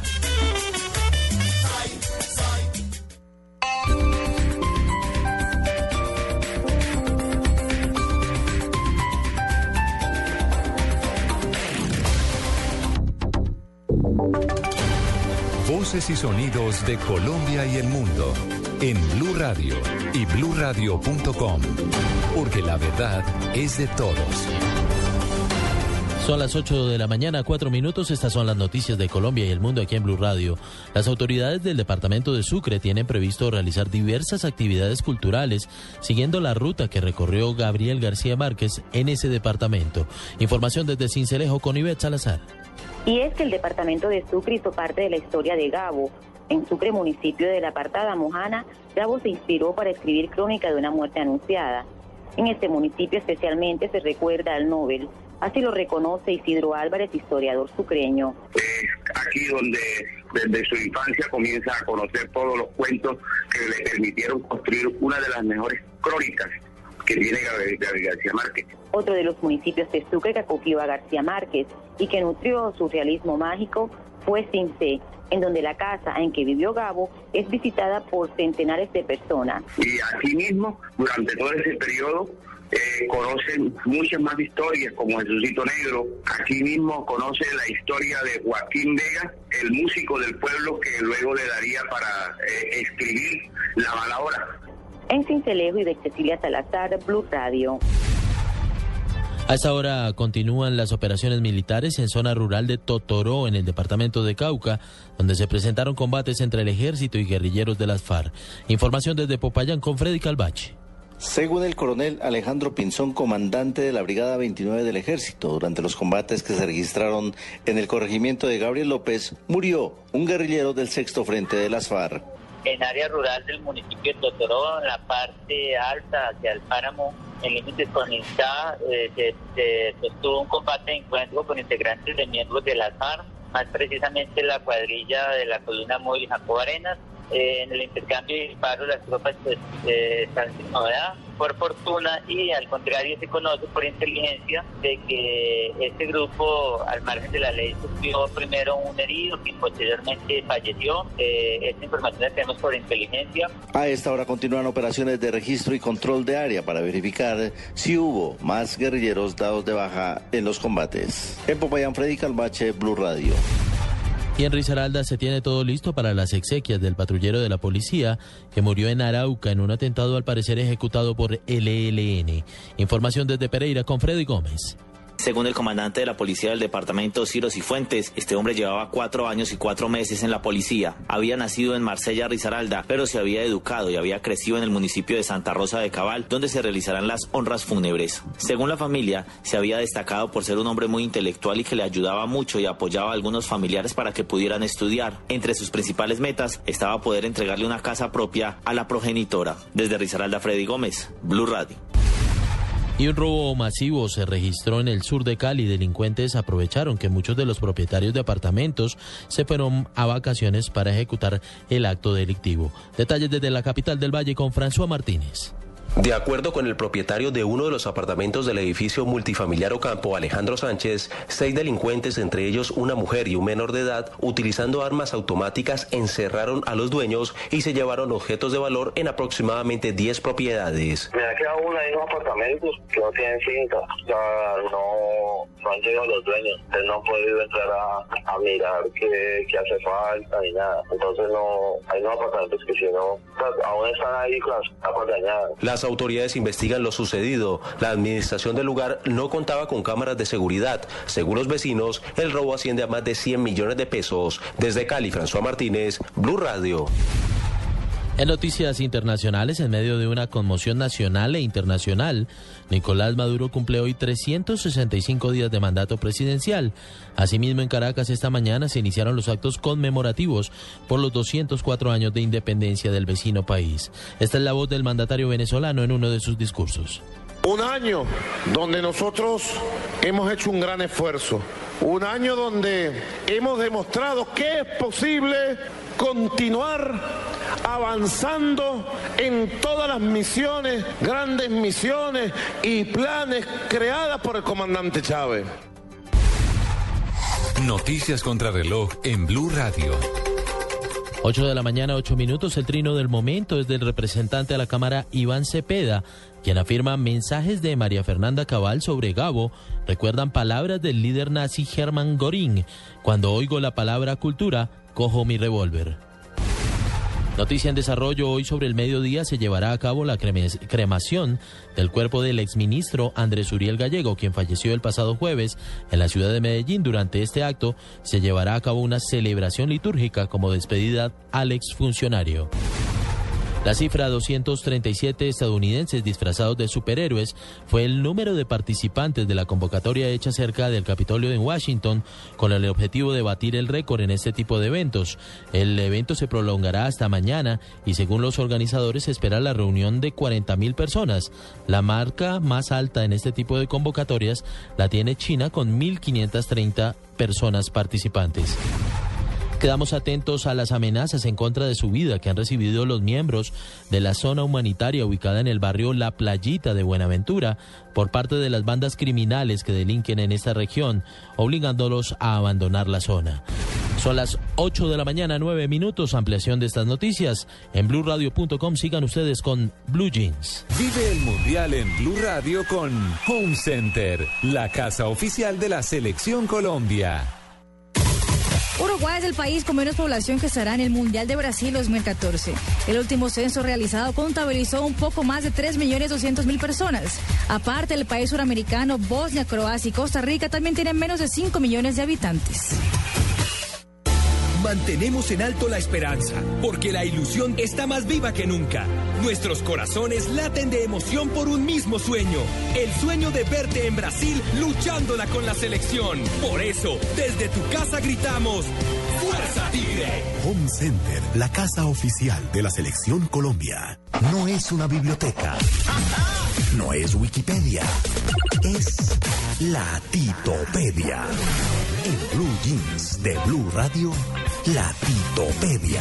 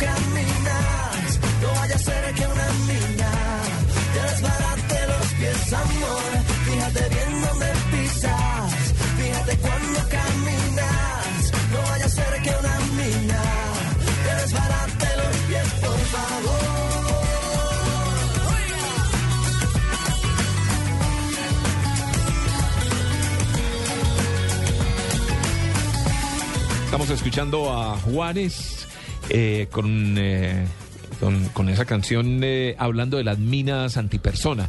No sé si en Argentina al principio las entendieron como, como las minas, las chicas, las mujeres. Claro, porque allá en las minas se dice la- a las mujeres, ¿no? Sí. A las chicas. ¿Cuánta mina que tengo? Claro, exacto. ¿Se acuerda de la canción de Copani? De Ignacio Copani. Sí. Entonces una mina personal sería una novia. Claro, sí.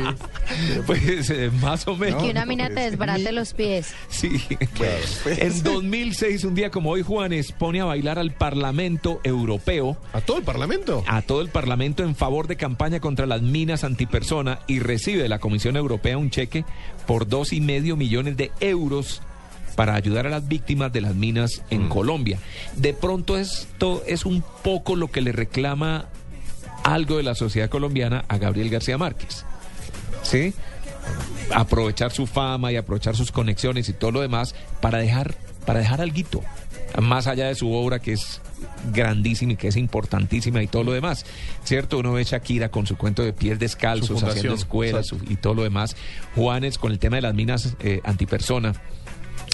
Eh, y de pronto se esperaba un poquito más de eso. De ahí que vengan algunas críticas por parte de la gente, sin desconocer su gran obra W. Sí, pero Tito, lo que pasa es que muchas veces, con todo respeto, los colombianos tenemos un problema y es que a todos le sacamos a todos le sacamos crítica. Es decir, a Shakira si saca su, su fundación, entonces que es para evadir impuestos o es para que, no sé, eh, si es Juanes, entonces que, ay, no, pues bono colombiano, eh, etcétera, etcétera. Entonces a todo el mundo, si hace algo bueno, también le sacan lo malo. Entonces, por lado lado, por lado y lado, Gabo va perdiendo. Sí. Bueno, eh, hay a favor y hay en contra. Y eso siempre sucederá, efectivamente, como usted lo está diciendo. 8 de la mañana, 15 minutos. Pues hoy eh, a esta hora teníamos a Juanes, pues con Fíjate bien, además uno de sus grandes éxitos. Es como una base de Personalmente, funk, ¿no? Sí, una de las canciones que Sí. más me gustan de él. Su- Ah, bueno. Esa guitarra, eh, la esencia real de Juanes, aunque su álbum nuevo. No sé cómo le está yendo, no he mirado, pero, pero espero que muy bien. En W. Usted que está más pendiente del tema, ¿cómo va Juanes con este disco nuevo? Pues le está yendo muy bien en México como debía ser y le está yendo muy bien en Estados Unidos. La canción eh, fue un boom para fin de año, ¿no? La luz, aunque Amalia, por ejemplo, es de las que no le gusta la canción. De todas maneras, en, en- en Estados Unidos y en México durante el fin de año fue muy, muy fuerte.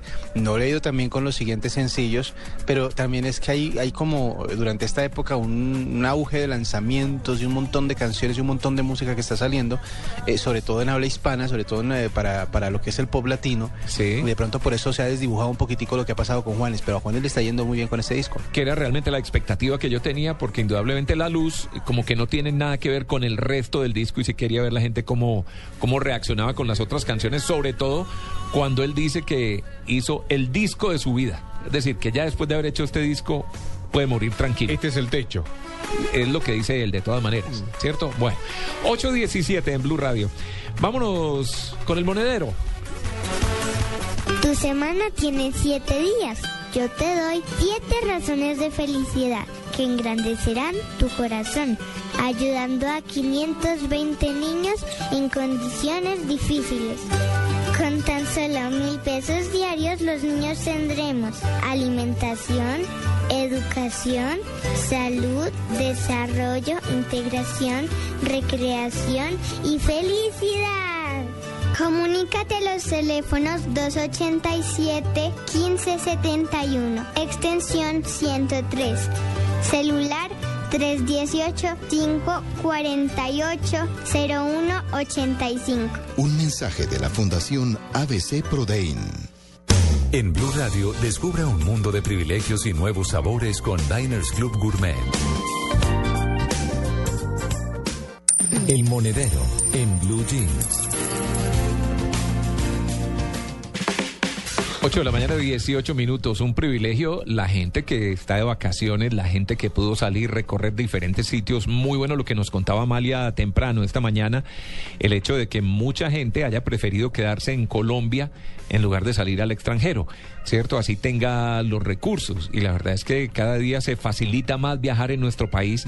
Todavía recordamos horas tristes, eh, como hace unos, no sé, 15, 20 años, que estábamos prácticamente sitiados en las ciudades por la guerrilla. No podíamos desplazarnos de un lugar a otro.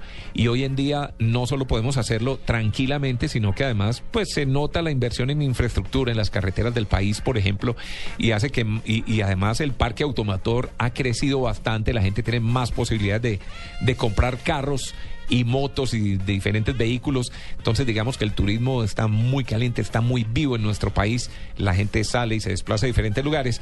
Pero nos encontramos con el lado negativo. ¿Cuál? Que es regresar a casa después de haber gastado Ah. en hospedaje, en paseo, en gasolina, en peajes, en estar con la familia. El en helado, los rumbear, chicos. en Los dolorosos. En los dolor, sí, los dolorosos. Eh, En- los dolorosos. que debía ser Y la empiezan semana a de llegar gloria. las cuenticas Exacto. cuando la gente raya tarjetica y Sí, la es la semana de pasión y la otra es la semana de arrepentimiento. Pues eh, la Iglesia Católica habla de la Semana de Gloria, Claro. ¿cierto? La, la- la semana que viene, pero realmente es semana de pasión para los bolsillos de muchos. Entonces, don Eric Lara, a quien siempre lo tenemos aquí dándonos consejos eh, económicos, le vamos a preguntar, ¿qué hacemos ahora que llegamos con los bolsillos pelados? Buenos días, Eric. Buenos días, Tito. Pues mira, es que se vuelve una Pascua de dolores en lugar y, de, y de- de poca esperanza cuando nos vamos de viaje sin haber eh, previsto lo que íbamos a gastar. Pues es que muchos eh, nos vamos de viaje, yo no, yo me quedé en Bogotá y disfrutando de la Semana Santa con tranquilidad en Bogotá, pero muchos nos vamos a crédito.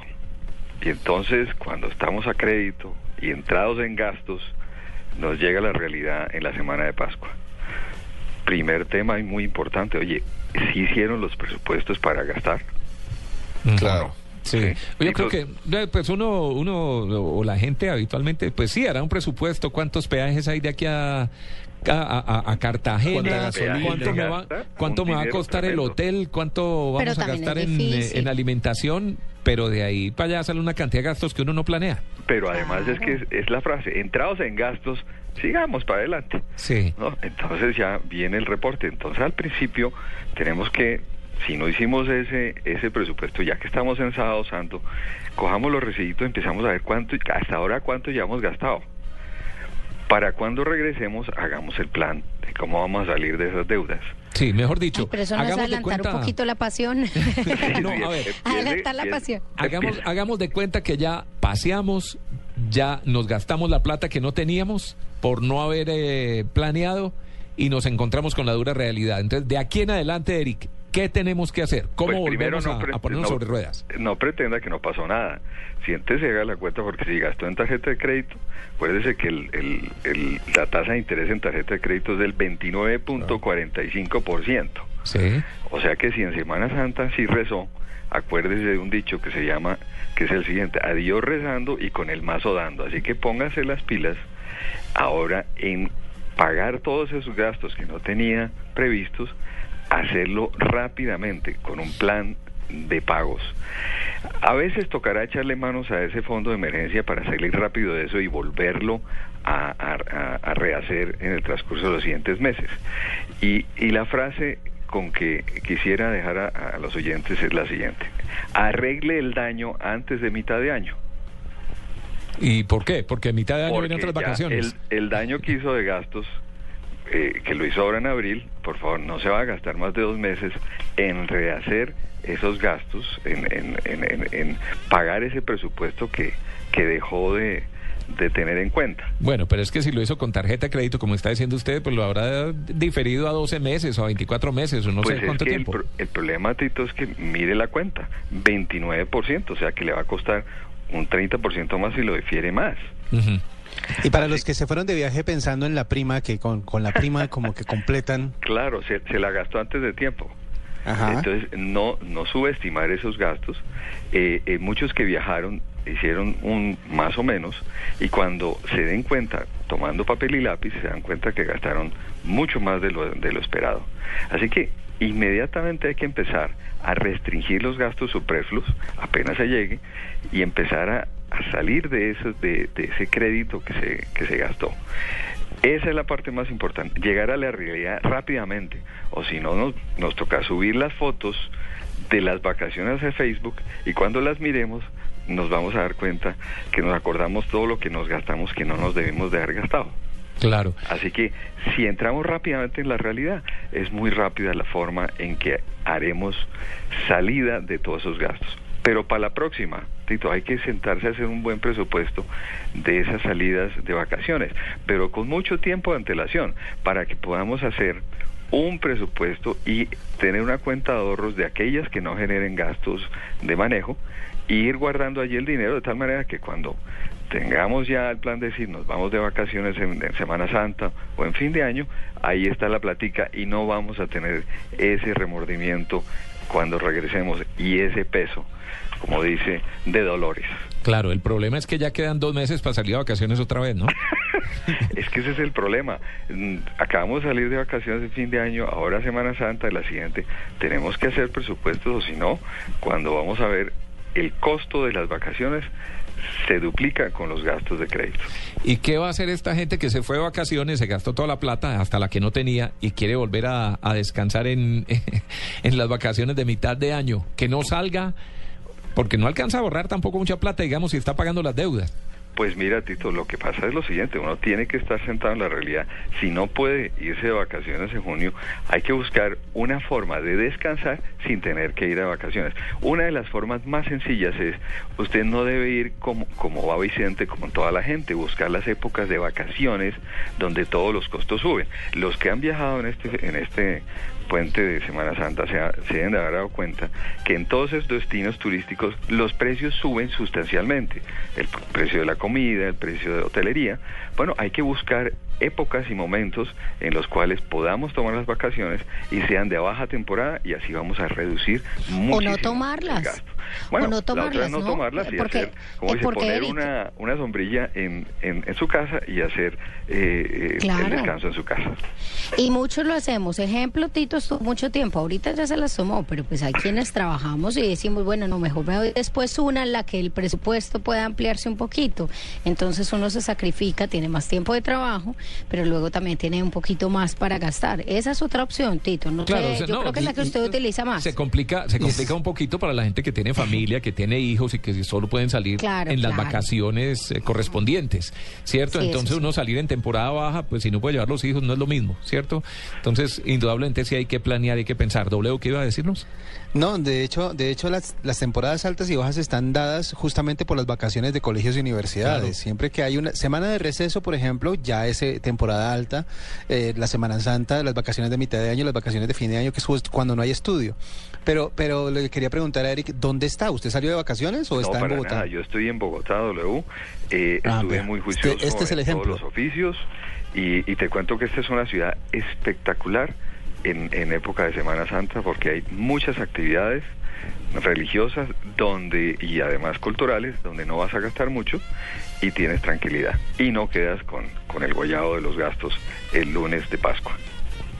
Y para las vacaciones de mitad de año, pensar en la prima de diciembre ya también es malo, ¿cierto? O sea, no, no es bueno. No, pero W, usted se va gastando las primas de los años siguientes ya. Eso se llama vigencias futuras. No, sí, sí, vigencias futuras, pero a 10 años. Por favor, esos ingresos estamos mirándolos con los ojos de los gastos, no los con los ojos de los ahorros. Eric Clara, dándonos algunas indicaciones para saber qué hacer con esta dura semana Para que, que, Tito, no enfrentamos a en partir del lunes. Sí. no entren en depresión de No, para la depresión tenemos ahora otro tema eh, en el diván, no se preocupe. Sí, este es, este es depresión monetaria, vamos Sí, a ver sí, cómo es el- la del trabajo. dura, la de enfrentar dura. la dura realidad. Eric, muchas gracias. No, Tito, a ustedes muy amables. 8 de la mañana, 27 minutos, están escuchando en Blue Jeans, eh, Blue Radio.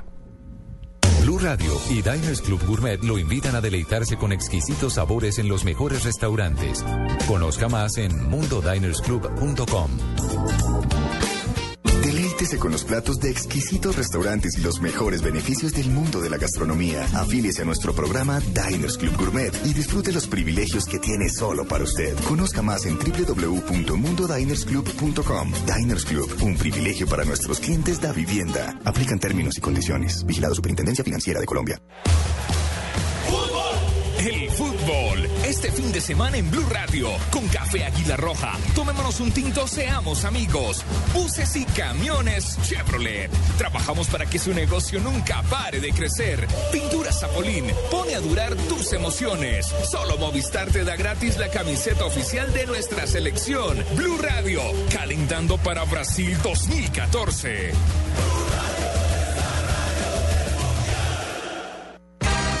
¿Tienes un tatuaje horroroso? Dick y Rukus, estrellas de Bad Inc., llegarán para salvarte. Tenemos una reputación en esta ciudad. Entra a shock.co, sube la foto de tu horrendo tatuaje. ¡Oh, cielos! Podrás ganar un viaje a la tienda de Bad Inc. en Las Vegas para que conviertan ese tatuaje en una verdadera obra de arte. Bad Inc. Borrón y tinta nueva. Todos los lunes. Solo por A&E, patrocinado por shock.co.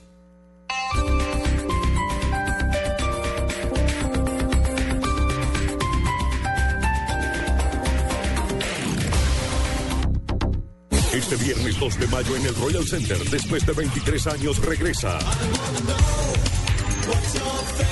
Information Society en concierto con todos sus éxitos. Y por primera vez la gran batalla de los clásicos, la mejor música de los 70s, 80s y 90s con Fernando Pava. Los DJs de Full 80s y desde Medellín DJ Patín. Info, tu boleta 593-6300. Invita a Full 80s y Rom Medellín Añejo. El exceso de alcohol es perjudicial la salud porque las lecciones de bebidas a menores de edad.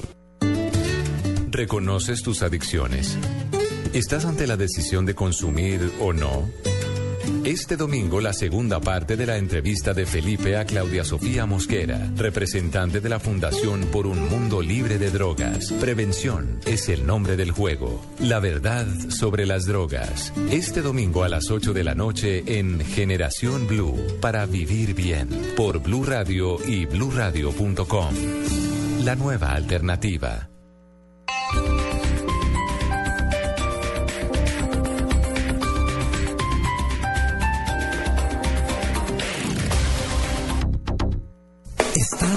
En Blue Jeans. Blue Jeans. Lo más cómodo para el fin de semana.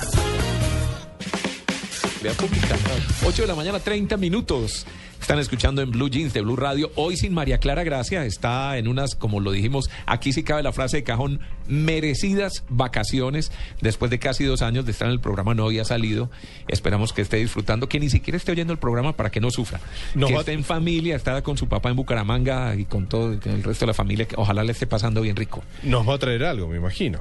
¿Y por qué tiene No, que no sé, algo? qué sé yo, no, sé. Como, es como cuando uno se va de viaje, ¿viste? Cuando se va un padre, un familiar, uno dice, ay, ay, ¿qué, qué trae, qué me trae? Yo no, es- no, no entiendo por qué. Ya, ya lo había dicho antes. ¿Por qué si uno viaja tiene que traerle algo a la gente? ¿Será que soy muy amarrado? Son las 3.31 en Bora Bora. ¿eh? María Clara. Sí, Eric- eso no- Eric- no, hay Eric cosa Lara, más ¿qué horrible que le encarguen a uno cosas. ¿Cómo? O si, que le encarguen a uno cosas de un viaje, eso es terrible. Nada, que se vaya, pues, descanse y que no tenga que encargarle Yo nada. sé que son costumbres y todo, pero... eh, eh, ¿Y qué preguntaba, W? No, que Eric, ¿qué, qué, qué pensará de ese gasto superfluo que implica el traerle cosas a la gente cuando uno está de vacaciones? Creo que está clarísimo. No le lleve nada a nadie. Exacto. A ahorre. propósito, W, ¿qué nos vas a traer de Tunja? Eh, arepas, arepas Hecho. boyacenses. Hecho. Las hecho. famosísimas, reconocidas internacionalmente arepas boyacenses. De allá no o son- los dulcecitos también. De, de eso, los dulces que son como unos caramelos de miel, ¿no? Sí, Ajá, esos son los buenos para la dulces de miel también. Sí. Son muy ricos. Sí, sí, No, sí. aparte lo que ser muchas cosas para llevarles. Una Navidad en lo de Lara. ¿Una qué? Una Navidad en ¿Qué? lo de Lara. En la casa de Lara. Sí. no, ¿cómo será? No, no llega a nada. bueno, ya, ya le preguntaremos en su debido momento. Bueno, 832, tendencias en la red. ¿De qué está hablando la gente? Tengo la impresión que de pronto están hablando de Gabo. No, ¿por qué? Marcela, Tito? perdón, muy buenos días. Muy buenos días para todos. Eh, efectivamente, Tito, adivino. Numeral Gabriel García Márquez es tendencia en Colombia, está de primero, pues obviamente desde el jueves, desde que se supo la noticia, y hay polémica en redes sociales, eh, no solo porque unos están a favor de que las cenizas vengan a Colombia, otros que se queden en México, hay mucha gente criticando pues al Nobel de Literatura. Otros Las van a repartir, ¿no? Eh, hasta donde tengo entendido, una parte se queda en México y otra llega mm, a Pues Colombia. José Gabriel Ortiz eh, lo mencionó como una posibilidad, sí señora, dijo que la idea era esa, pero pues aún digamos como que la familia oficialmente no lo ha confirmado, fue algo que dijo el, gober- el embajador en México. Y Pero sí, Marce- Marcela, señor. pero hay varios hashtags, ¿no? Está el de numeral Sí, Gabriel señor. García Márquez, numeral García Márquez, numeral Gabo. O sea, hay, hay la mayoría de las tendencia. tendencias en Colombia, sí señores, están relacionados con García Márquez y no solo eso, sino por el trino que hablábamos hace un momento de María Fernanda Cabal, pues que también ha generado mucha polémica, pero increíblemente ha encontrado mucho apoyo por parte de los tuiteros. Mucha gente no quería Gabriel Así a grandes rasgos lo que ha podido ver es más la gente a favor o en contra de esa de ese trino. Yo diría que por muy poco margen la gente está a favor del trino. A favor del trino. Sí, increíble, señor, ¿no? increíblemente.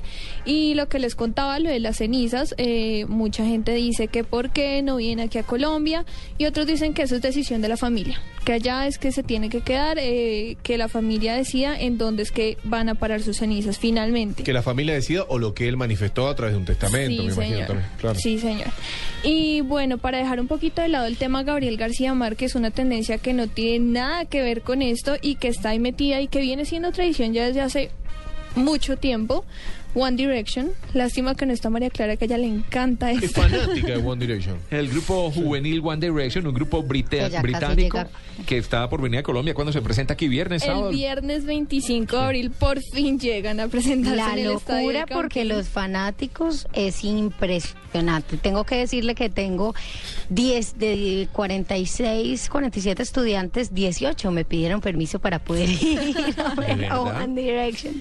Pero- Es Bogotá. ¿Usted puede impresionante. Eso, Tito? Pensaría uno que es de, de adolescentes y de niños, pero entonces, porque Pues estamos es hablando de gente que ya está en la universidad, tienen ¿no? 17 años. Sí. Pero tienen 17, están en primer semestre, todavía son One Direction. Claro, están en esa etapa. todavía. Pero sí tienen una fanática impresionante, que era lo que le mencionaba a Tito hace un momento. Eh, los fanáticos se proponen hacer una tendencia y lo logran en menos de una hora. Y es tendencia mundial. De hecho, en este momento tenemos una tendencia que se llama numeral Watching You and I of 1D in Bebo. Un poquito larga, ¿no? Sí.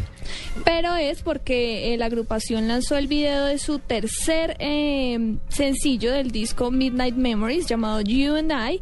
Lo lanzaron ayer y al día de hoy ya tiene 4 millones ¿Qué tal? 465 mil 439 Joana está esperando vistas. para comprarlo, la productora. ¿Sí? Sí. Yo ah, muy bien. Ahí le- el video en menos de un día ya va a llegar a las 5 millones de visitas. Increíble. Yo creo que ya va llegando a eso. Y pues las fanáticas están esperando ansiosas que llegue el viernes para poder ir a ver a sus ídolos. Estadio El Campín. Estadio El Campín, sí señor. Imagínese. Nada más Sí, y nada menos. Mucha gente viajando de otras ciudades, Tito, porque pues eh, como le digo, hay mucha gente fanática y papás con hijos que se van y dicen, pues definitivamente vamos a acompañarlos porque qué. Eh, cuando yo era chiquita yo era fanática de Leonardo DiCaprio, mi papá me compró todos los afiches de Leonardo DiCaprio que había en Medellín. Pero y es si un hubiera venido Leonardo diferente, DiCaprio me hubiera llevado a verlo, me hubieran llevado. Es un Entonces poquito yo- diferente porque súmele a los afiches eh, los 400 mil o 900 mil pesos que costaban las boletas porque había boletas Uy, de sí, incluso tenaz. 920 mil pesos. ¿Qué tal? No, muy Entonces costoso. súmele a eso los tickets. Yo le compro el DVD. Acá. Mi hijo le toca verlo en DVD porque ahorita no hay modo. No, pero 900 Creo mil. que no hay boletas ya, ¿no? No, ya no hay boletas. 900 mil pesos la más cercana. Sí, No, y pues además 400 tenía dólares. 900 mil. La, la más cara era para aquello de conocerlos y tomarse la foto con ellos, el autógrafo. El famoso meet and greet. El famoso meet and greet. Exacto. Y, y, y pues esas son las tendencias que tenemos en este momento, Gabriel García Márquez y las fanáticas de One Direction. De Semana Santa nada. De Semana de- Santa, absolutamente. Feliciano, nada. ¿Dónde está el Hablando de? Cheo Feliciano, gracias, me acordó, hay una petición generalizada en Twitter, en redes sociales, para que se haga una titoteca de Cheo Feliciano. Una titoteca de Cheo Feliciano. Sí, perfecto. Claro. Eso están pidiendo en redes La verdad, sociales. la verdad procuro, y, y- y esto lo confieso, cuando son temas de los que ha hablado todo el mundo, pues procuro no seguir con lo mismo, Sí, pero sí, si, sí. si lo están pidiendo, lo tenemos, Lo no hay problema. hacemos, De hecho, acuérdense que empecé el problema. programa poniendo, poniendo amada mía. Por eso Pero- fue que, que, que se generó la tendencia, la, la petición en redes sociales para que haya una titoteca Bueno, lo haremos de una Cheo titopedia de Feliciano. pronto para mañana, porque También la de hoy la chévere. tenemos bien entretenida.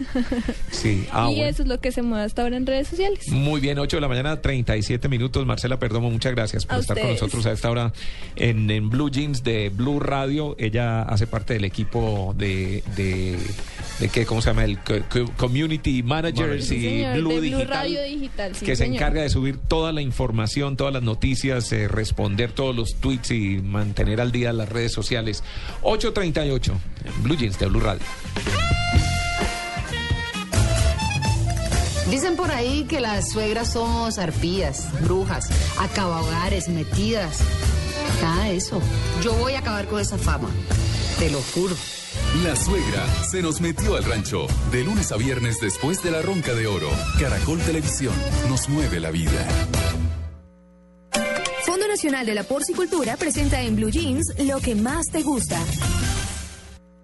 Y ahora en Blue Jeans, una vuelta al mundo con El Che.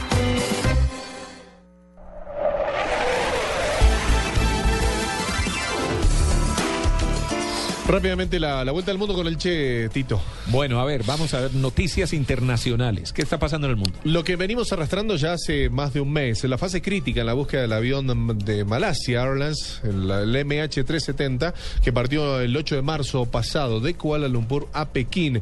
Eh, según el ministro de Transporte, eh, en funciones, los próximos, la- en funciones del operativo de búsqueda, los próximos dos días llegará a su punto crítico esta búsqueda. Pero eso Eh, no están diciendo desde, desde la semana pasada. Están hablando de la semana pasada que segu- la señal, ya no hay tantas señales, que ya no hay, exacto, ya no Sí. están Al las parecer señales. la, la caja negra ya no funciona si se encontraría, eh, según escuché, porque pues también tiene como un periodo en el que funcionaría, pero ya después de tanto tiempo pierde como su carga y ya no podría escucharse. Más la Entonces, batería, tampoco- exacto. Exacto. Claro, el esfuerzo sería pues en vano porque no podría escucharse nada si se encuentra. La reducción de, de esta área de búsqueda eh, está en encrucijada, es lo que dicen los medios oficiales. Le pide a todo el mundo que rece y rece mucho para que encontremos algo sobre lo que podamos trabajar en los próximos días. Esto lo dijo Hishmaddin Hussein, que es una de las personas encargadas de este operativo. Y el mini submarino, el Bluefin 21, quien está eh, buscando las profundidades de este océano Índico, todavía no ha encontrado indicios del vuelo de Malaysia Airlines. Otra de las noticias trágicas que acontecen en el mundo en este momento, bueno, el ferry surcoreano, ¿no? Los buzos no lograron ingresar a las cabinas, eh, al ferry que se hundió, recordemos, el pasado miércoles debido a las fuertes corrientes y a la falta de visibilidad en la zona donde ocurrió el siniestro. Hay más de 270 pasajeros, la mayoría de ellos adolescentes, continúan eh, desaparecidos. El capitán... Terrible, ¿no? Sí, una Terrible, noticia terrible. terrible. Las imágenes que uno ve en televisión son impresionantes. El total, el, el- el ferry completamente giró y se hundió. Estas son las imágenes que vieron en vivo, encima los familiares a través de la que el mismo capitán les decía no se tiren al agua, tranquilos, y resulta que no tiraron al agua y el barco se hundió y ellos se fueron detrás, ¿no? Y, y hay toda una noticia con respecto a esto, lo del capitán que, que dejó a, a un alterno de 26 años que hacía cuatro meses ingresaba en la compañía. El capitán se bajó del barco, recordemos el caso del Costa Concordia con el capitán Esquetino, ¿no? Estas personas, tanto el capitán como otros dos miembros de la tripulación, se encuentran arrestados desde el viernes y ayer sábado eh, él mismo manifestó que, que, bueno, que, que se había bajado y que había dado estas órdenes y por supuesto se mantiene eh, Digamos bajo que arresto. el- el honor que mantenían los capitanes anteriormente, eh, la, la tradicional frase de me hundo con mi barco. Hasta el final, no. Ahora no. No. Ahora no, porque ya lo vemos, como lo dijiste, con el capitán del Costa Concordia y ahora con el de este barco. Sí, al, eh, al parecer no, no, no, no, no hacen No se sacrifican. como debería para- ser. como debería No, y aparte como indican las, las leyes marítimas. Otra noticia, liberan a cuatro periodistas franceses secuestrados en Siria, cuatro periodistas franceses secuestrados en Siria por militantes islamistas en junio del 2013 fueron puestos en libertad, así lo dijo el presidente de Francia, François Hollande, quien se y, y manifestó que se encuentran en buen estado de salud, tenían las manos atadas y los ojos vendados. Hollande dijo que regresarán a Francia en las próximas horas. Esta es la parte más crítica, las noticias más fuertes que actualmente están circulando en, en diferentes portales del mundo. De las noticias más light, tengo dos. ¿Quieren las dos? Sí, a ¿Sí? ver, de las que habla todo el mundo. De las que habla todo el mundo, y me parece que acá nos va a ayudar W, Amalia y demás. Si Mm. tienen un hijo adolescente, déjelo dormir bastante. Esto es así. Me dice que yo le puedo ayudar. Oh, por Dios, sí. No, pues Amalia me imagino que todavía duerme bastante. Mientras yo sé que nos está escuchando María Clara en Bora Bora y Ay, son Tito, las me levanto todos los fines de semana a las 6 Claro. de la mañana a estar en Blue Jeans. a las seis. Yo me levanto. ¿por qué me Pero sí, yo? sí, sí, duermo. Pero dos días a la es semana. Claro. Sí, el resto de la semana no sabemos cómo es el tema. No, el resto de la semana malo estoy en día a día en las el 7 de la mañana también. Claro. exacto. De verdad, uno, uno adolescente duerme mucho. Duerme dormía mu- mucho, pues digo yo, no. eh, Yo dormía mucho. Yo ya no. Yo tengo tantos sueños, creo que vivo una vida pasada, dice un amigo. Bueno, eh, mientras, mientras María Clara nos escucha. Pero me encanta que los dejen dormir. ¿Sabe por qué? Porque yo creo que esta sociedad no está como educada para el ocio. En Colombia Sí. siempre es un pecado cuando le eh, cuando uno descansa mucho tiempo y dice, ay, no, tengo un cargo de conciencia y es el mejor quien trabaja de 4 de la mañana a 10 de la noche y no es el mejor quien trabaja tres horas pero hace un buen trabajo. Entonces creo que, que está bien, es ocio y, y no estamos educados para el ocio, pero no es negativo el ocio. Entonces Eso no responde a su pregunta, Diego. Sí, eh, eh, estamos acercándonos a la, a la respuesta definitiva. No se queje entonces la, la nota. Esto es un estudio muy serio Mm. sobre moscas. ¿Qué? Claro, ustedes se apresuraron. Pero bueno, no se queje si sus adolescentes son dormilones, ya que al menos esta, la revista Science publicó ayer que las siestas largas son cruciales para el desarrollo cerebral y la capacidad para aparearse. Es una investigación que encabezó Matthew Kaiser del Departamento de Psiquiatría en la Escuela Perelman de Medicina de la Universidad de Pensilvania. Una entidad Estudio que realizó después de dormir una buena siesta. Claro, una muy buena siesta. Y vos sabés que, vos sabés, W, que Kaiser se enfocó en el hecho de que las moscas drosofila jóvenes duermen más que las mayores. Así que, según esto, él hace esta, esta hipótesis y esta resolución que dice que los, los, los adolescentes duermen mucho más por esta situación, digamos, para, para A permitir que la región cerebral se active. ¿Qué tan Yo quiero saber particular? es cómo Matthew, hizo para- ¿en qué estaría pensando? O sea, que ese tipo se hizo una siesta, se levantó y dijo, me iluminé. Es, Es muy serio. No, no, yo me imagino que tenía unas moscas al frente y se quedó mirando. Claro, se dejó con un sándwich y las moscas hizo toda una relación. Pero No, ¿qué y tiene él que quiso ver? saber cuál era la mosca más joven, cuál era la adolescente, Sí, cuál ¿cómo era la saber? adulta. Claro. Claro. Bueno, le pidió documentos, capaz. Bueno, Pero Diego, a ver, ¿y qué tiene que ver eso con el apareamiento, que fue la parte que más me llamó la atención? esa es la parte. No, vos sabés que esta parte no, no, no, la, no, la, no la activan porque dicen que tal vez se quedó dormido en esa parte del experimento. Bueno, rápidamente, y como hablamos, y como hablamos de moscas, si, ha- si hacemos la similitud moscas-comida. Moscas comida. Mosca, nos vamos acercando. De la mosca nos vamos a la comida y de la comida te llevo a los aviones. Otro estudio muy importante que salió Sí. en el diario El Comercio de Perú eh, indica, eh, no hizo el estudio el, el- el diario, por supuesto, el Instituto Fraunhofer. Una organización alemana que realiza distintos tipos de estudios e investigaciones, llegó a la conclusión, llegó a la importante conclusión. ¿De qué? Yo creo que te diría que hay un antes y un después de esto, lo que voy a Sí. decir. ¿eh? Atentos todos, el audio, el, aire del mundo. ¿Estamos grabando? Bora Bora 345. Está escuchando María Clara en este momento. Esta es la, la razón por la cual la comida del avión no sabe bien. ¿Por qué? Porque dice que eh, llegó a la conclusión de que la culpa de este cambio de sabor tiene la presión de la cabina combinada con la altura y el efecto que esto tiene sobre las papilas gustativas. Dice que el primer sentido que se pierde es el del gusto durante un vuelo. Pues las papilas gustativas se adormecen, ¿bien? Relacionado al anterior, por acción del ambiente seco de la cabina y la presurización de la misma, causando que caiga un 30% la percepción entre lo dulce y lo salado.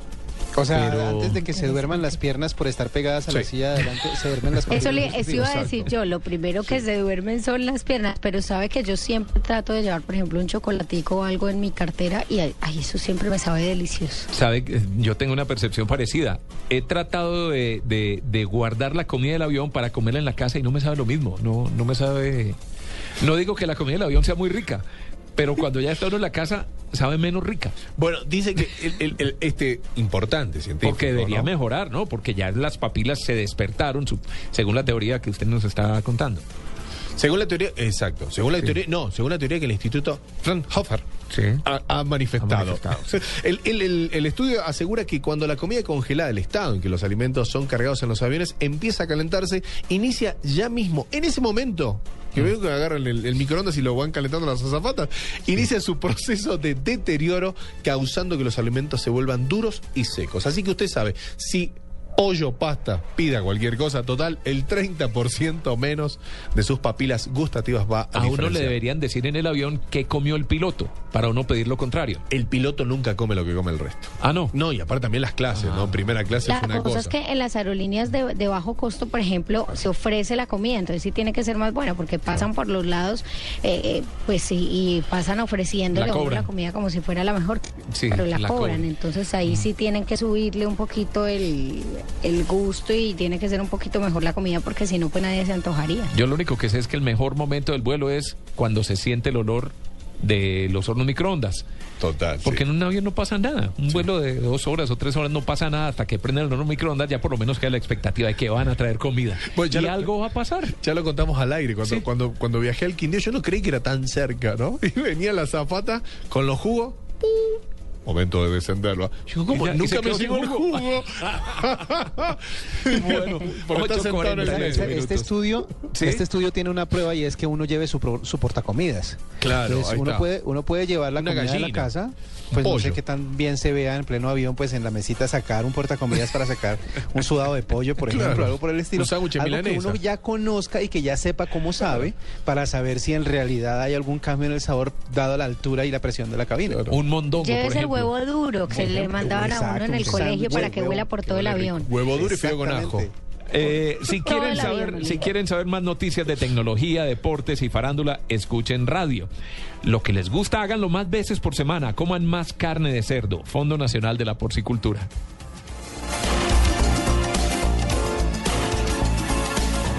¿Y tú?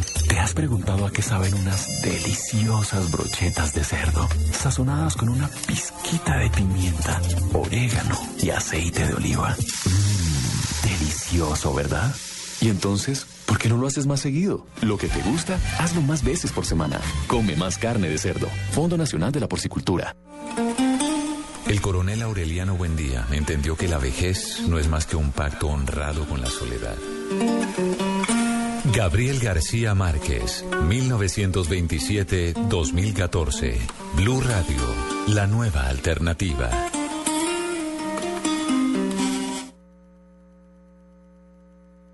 Vive el Mundial en Blue Radio con Águila, amor por nuestra selección. Para Brasil 1950 fueron rechazados los pedidos de participación de Alemania y Japón, considerados responsables de la guerra y sus brutales consecuencias. Durante el tradicional congreso previo al inicio del campamento, se anunció que los dos países podrían volver a jugar partidos con cualquier entidad de la Federación Internacional. El fútbol siempre vence. Águila es amor por nuestra selección y en este mundial vamos a invitar a todos los colombianos a que sigan bailando, cantando y celebrando que Colombia volvió al mundial y que de aquí a la Copa Mundo le gritemos al mundo entero el amor que sentimos por nuestra selección. Nuestra alegría ya es mundial, nuestra alegría ya es mundial. Águila es amor y cantemos un gol. Águila, amor por nuestra selección. Prohíbas el expendio de bebidas embriagantes a menores de edad. El exceso de alcohol es perjudicial para la salud. En Blue Jeans, en la oficina. Faltan eh, nueve minutos para que sean las nueve de la mañana. Están escuchando Blue Radio en Blue Jeans, el programa del fin de semana, sábados y domingos y festivos entre las 7 y las 10 de la mañana. Hoy sin María Clara Gracia, que está de vacaciones, ni hoy ni mañana nos va a acompañar en el programa. Pero bueno, esperamos estar cumpliendo una buena labor y no habernos alejado mucho de los parámetros que ella nos ha fijado para conducir el programa. Eh, bueno, ¿cómo evitar la depresión después de la Semana Santa? Llega uno después de descansar, de estar eh, con la mente en otras cosas, incluso mucha gente acostumbra desconectar, bueno, mucha gente no, algunas personas acostumbran eh, desconectar sus equipos, sus computadores, sus teléfonos inteligentes y demás, precisamente para descansar, pero tarde o temprano hay que regresar. ¿Cierto? Y hay que enfrentarse con la realidad. La doctora Sandra Herrera, doctora en psicología, está con nosotros a esta hora en, Blue Jeans. Buenos días, doctora Herrera. Muy buenos días, Tito, ¿cómo ha estado? Muy bien, ¿salió de vacaciones? ¿Salió a algún lado? No, no, estuve acá en Bogotá toda la seba- semana compartiendo con mis hijos y mi esposo. Sí, pero sí se alejó del trabajo un poquito. Sí, sí, desde el martes cerré agenda y me dediqué a mi familia. Hasta que llamamos nosotros a fregarle la vida. Claro, Sí, un un sábado a la mañana. Además a esta hora de la un mañana. poco- Un poco ronca porque soy un poco con gripa, pero aquí estoy para ustedes. Pero bueno, todavía tiene hoy y tiene mañana para descansar porque el lunes se enfrenta a la cruda realidad, Sí, y a una agenda bien pesada. bien pesada. ¿Cómo hacer después de estas vacaciones eh, para llegar uno y no sentir esa, esa depresión? Esa, si, si un lunes es difícil, un lunes después de vacaciones es peor. Tito, lo que pasa es que la gente cree que eh, el parar es desconectarse. Uno no se puede desconectar de todo, uno tiene es que neutralizar las cosas y tomar otro tipo de actividades para que compartas con tu familia, para pensar en ti, para hacer tus proyectos. ¿Cuál es el tema acá? Es que cuando se acerca el, ingreso al trabajo o a las labores o el colegio, la gente toma una actitud negativa hacia el arranque. El arranque es lo más difícil en las personas. ¿Por qué? Porque es un cambio, porque es que es una presión que te lleva a decir, tengo que empezar un nuevo día, que jartera volver a ver a mi jefe, que jartera volverme a arreglar. Y programan la mente para que sea harto o negativo la acción. Entonces, si tú tienes un pensamiento negativo, pues co- no va a ser coherente con tu actitud. Si tú piensas negativo, sientes negativo y haces negativo. Bueno, es que eh, uno estando en vacaciones, pues cambia su rutina, se Sí. sale del- de, de- de lo que hace habitualmente y el solo pensar que va a volver otra vez a cumplir un horario, a cumplir las mismas funciones, todo lo demás, de pronto es lo que lo lleva a uno a eso. Sí, lo que pasa es que, Tito, el pensamiento tiene un poder tanto positivo como negativo. Lo que uno tiene que tener es la capacidad de discernir, listo, yo paro esta semana, pero tengo que arrancar de nuevo con mis metas el lunes. Es difícil, pero ¿qué es lo que es importante acá? Que nuestras emociones no tomen control sobre nosotros. A todos nos da pereza. Yo decir que no me da pereza arrancar el lunes es mentira. ¿sí? Pero lo importante es que la emoción no prime sobre ti, sino que tú digas, listo, ya descansé, ya disfruté, hago un balance positivo de lo que hice y ahorita arranco. Hay un dicho muy chévere que dice que, que uno debe tener mente seria y no cara seria. La gente normalmente después de unas vacaciones, en vez de llegar feliz, renovada, sonriente, demostrarle al mundo que le sirvieron las vacaciones, llegas un poco más amargada y más neurótica. Pero uno no... Pero ¿cómo hacer, por ejemplo, para que ese tiempo sea efectivo y realmente uno se eh, descanse? Porque tal vez mucha gente está con esa depresión cuando comienza de nuevo a trabajar porque durante su descanso no logró eh, pues descansar la mente, estuvo preocupada por las cosas que iban a pasar, no se desconectó de algunos dispositivos eh, móviles que pues lo mantienen a uno como muy pegado a la realidad. Entonces, ¿cómo debe ser ese descanso para uno poder comenzar sin esa depresión y comenzar en serio después de haber descansado? Mira, Amalia, es importante darle a cada, eh, a cada espacio su prioridad. Si tu prioridad es las vacaciones, pues debes desconectarte de tu celular, debes desconectarte de la oficina. Obviamente dependiendo también del rol que tú manejes en la oficina. Hay gente que maneja eh, turnos o que tienen que estar 24 horas disponible para la información, pero lo más importante es no mezclar el trabajo con la familia y hacerle un stop al pensamiento, porque yo creo que lo que más lo agota a uno no es tanto el trabajo como tal, sino es la pensadera uno de todo el tiempo de lo que uno Sí. tiene que hacer. El ser humano se olvida de vivir el presente. Y siempre estamos es o en el pasado o en el futuro. Ay, si hubiese hecho esto, ¿será que si hago esto tal cosa? Entonces, en los momentos de vacaciones tú lo que tienes que vivir es el momento y tratar de desconectarte y hacer un stop de pensamiento y decir, en estas vacaciones la prioridad soy yo y mi familia o mi la prioridad soy yo y mi pareja. Pero las personas Doctora, no hacen eso. Doctora, Dígame. ¿y qué, qué hacer para las personas que, que va- disfrutan demasiado de sus vacaciones y que se ponen a hacer de todo y que llegan más cansados a la hora de volver a trabajar? Y obviamente al enfrentarse al trabajo con el cansancio acumulado de todo lo que hicieron durante las vacaciones, pues la depresión es más grande. Claro, Tito, ahí eh, el tema es la capacidad de decisión del tipo de vacaciones que tú quieras.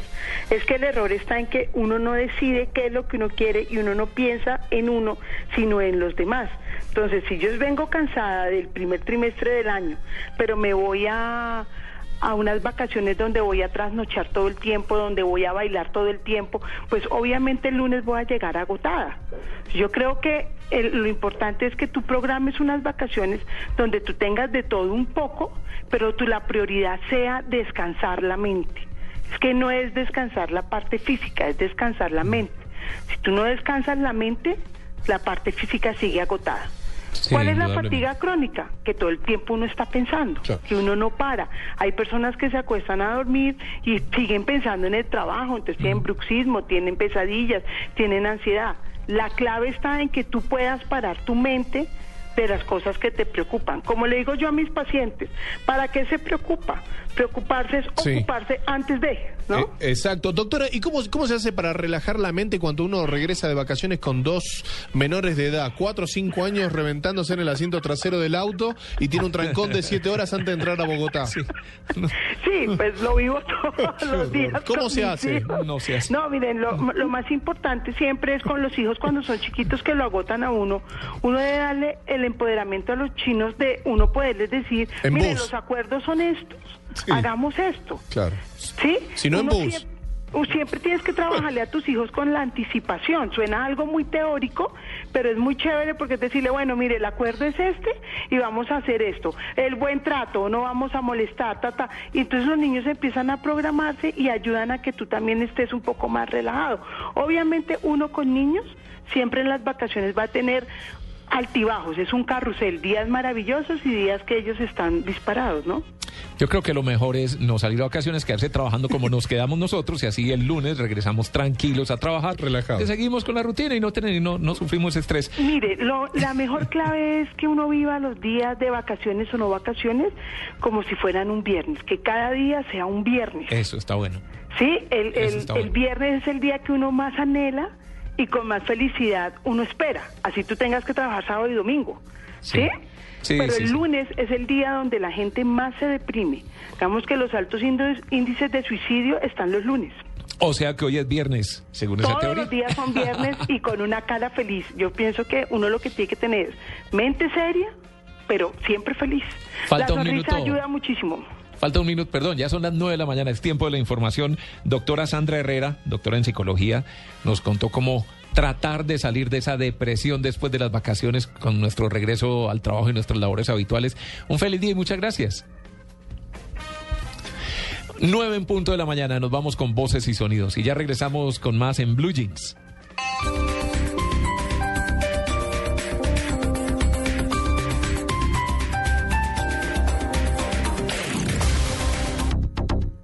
Este viernes 2 de mayo en el Royal Center, después de 23 años, regresa.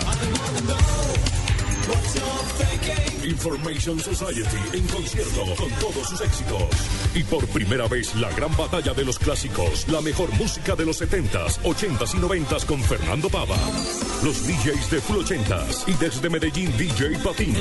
Info, tu boleta 593-6300. Invita a Full 80s y Pro Medellín Añejo. El exceso de alcohol es perjudicial para la salud por la selección de bebidas a edad. Este sábado, después de las noticias del mediodía, en blanco y negro con Mabel Lara, Dairo Cabrera, La gran mayoría de nuestros músicos llegaron al costal, con el costal en la espalda. el director de Son Callejero, habla de esta orquesta que integran artistas que han participado en grandes agrupaciones de Colombia y que por el consumo de sustancias psicoactivas ahora viven en la calle. Esa, esa extracción popular de donde vienen es la que también les ha permitido morir.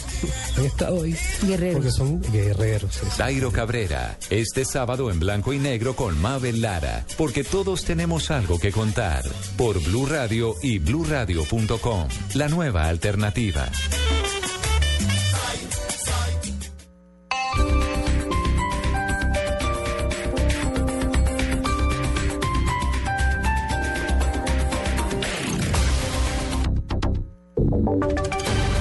Voces y sonidos de Colombia y el mundo en Blue Radio y bluradio.com, porque la verdad es de todos.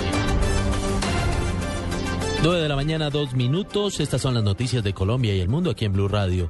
Sigue la expectativa por los homenajes que se le rendirán al premio Nobel Gabriel García Márquez, quien falleció el pasado jueves. Se conocen más detalles desde México, en donde se encuentra nuestra enviada especial, María Camila Díaz. Hola, ¿qué tal Alejandro? Muy buenos días. Segundo día de luto acá en Ciudad de México.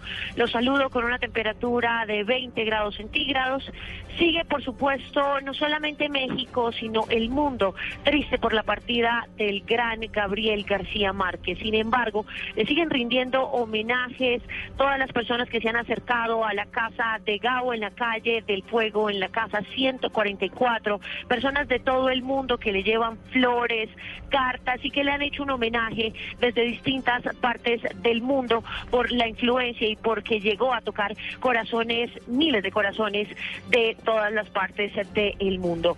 Eh, la atención ahora está enfocada en el homenaje, por supuesto, que se le celebrará el próximo lunes en la tarde en el Palacio de Bellas Artes de la capital mexicana. Allí recordemos que asistirá el presidente Juan Manuel Santos y eh, el presidente de México, Enrique Peña Nieto. También eh, Jaime Abello, el director de la Fundación Buen Gobierno, en las últimas horas confirmó que también se le realizará en Colombia, en la capital, en Bogotá, se le realizará un homenaje a Gabo en la Catedral Primada y esto será hacia las 12 del día. Eso fue lo que nos dijo Jaime Abello. La fundación ya veremos. Y además, fíjense, hoy por ejemplo hubo un homenaje que le hicieron a la Catarina. Estoy seguro que va a haber muchos homenajes espontáneos que se van a hacer en muchas partes del mundo y Gabo se los merece y serán bienvenidos. Pero el único acto oficial realmente eh, de despedida, digamos, con participación de la familia, va a ser este homenaje. Luego, el martes o miércoles en Colombia, según me había informado, va a haber otro acto muy importante que va a ser en una ceremonia de honra fúnebre en la Catedral Privada con la Orquesta Sinfónica de Colombia, con un requiem de Mozart, y allí estarán los amigos y tantas personas que lo queremos, pero Pues como parte de estos actos también contemplados eh, por el gobierno, con eh, el Ministerio de Cultura también, para honrar la memoria del escritor, del periodista, del amigo Gabriel García Márquez, eh, el martes, como escuchamos a Jaime Abello, se presentará la Orquesta Sinfónica Nacional de Colombia bajo la dirección del maestro José Luis Domínguez. Por ahora, pues seguiremos atentos a la casa, en- al frente de la casa de Gabo, a ver si de pronto hay algún pronunciamiento por parte de la familia. Aún ha sido, pues, digamos, ha habido bastante hermetismo por parte de la familia con respecto a qué va a pasar con los restos del maestro Gabo. Es la información que se registra desde Ciudad de México. María Camila Díaz, Blue. Muchas gracias, María Camila. 9 de la mañana, 5 minutos. En otras noticias del país, más de 100 personas permanecen en la terminal de transporte de Medellín debido a la interrupción del servicio en 13 empresas del nordeste del departamento. Información con Alejandro Calle.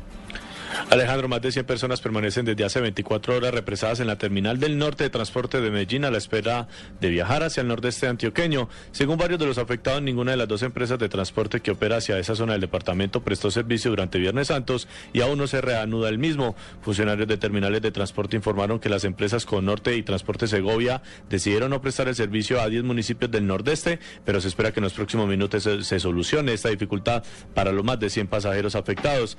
Hay otras 11 empresas que también suspendieron el servicio por motivos del Viernes Santos y que aún no han reanudado operaciones, por lo que las autoridades recomendaron verificar la disponibilidad de rutas. Estaremos muy atentos al desarrollo de esta información. En Medellín, Alejandro Calle, Blue Radio. Sigue moviéndose las campañas políticas por la presidencia de la República. ¿Cuál es la agenda del candidato por la Alianza Verde, Enrique Peñalosa? Detalles con Catalina Ortiz.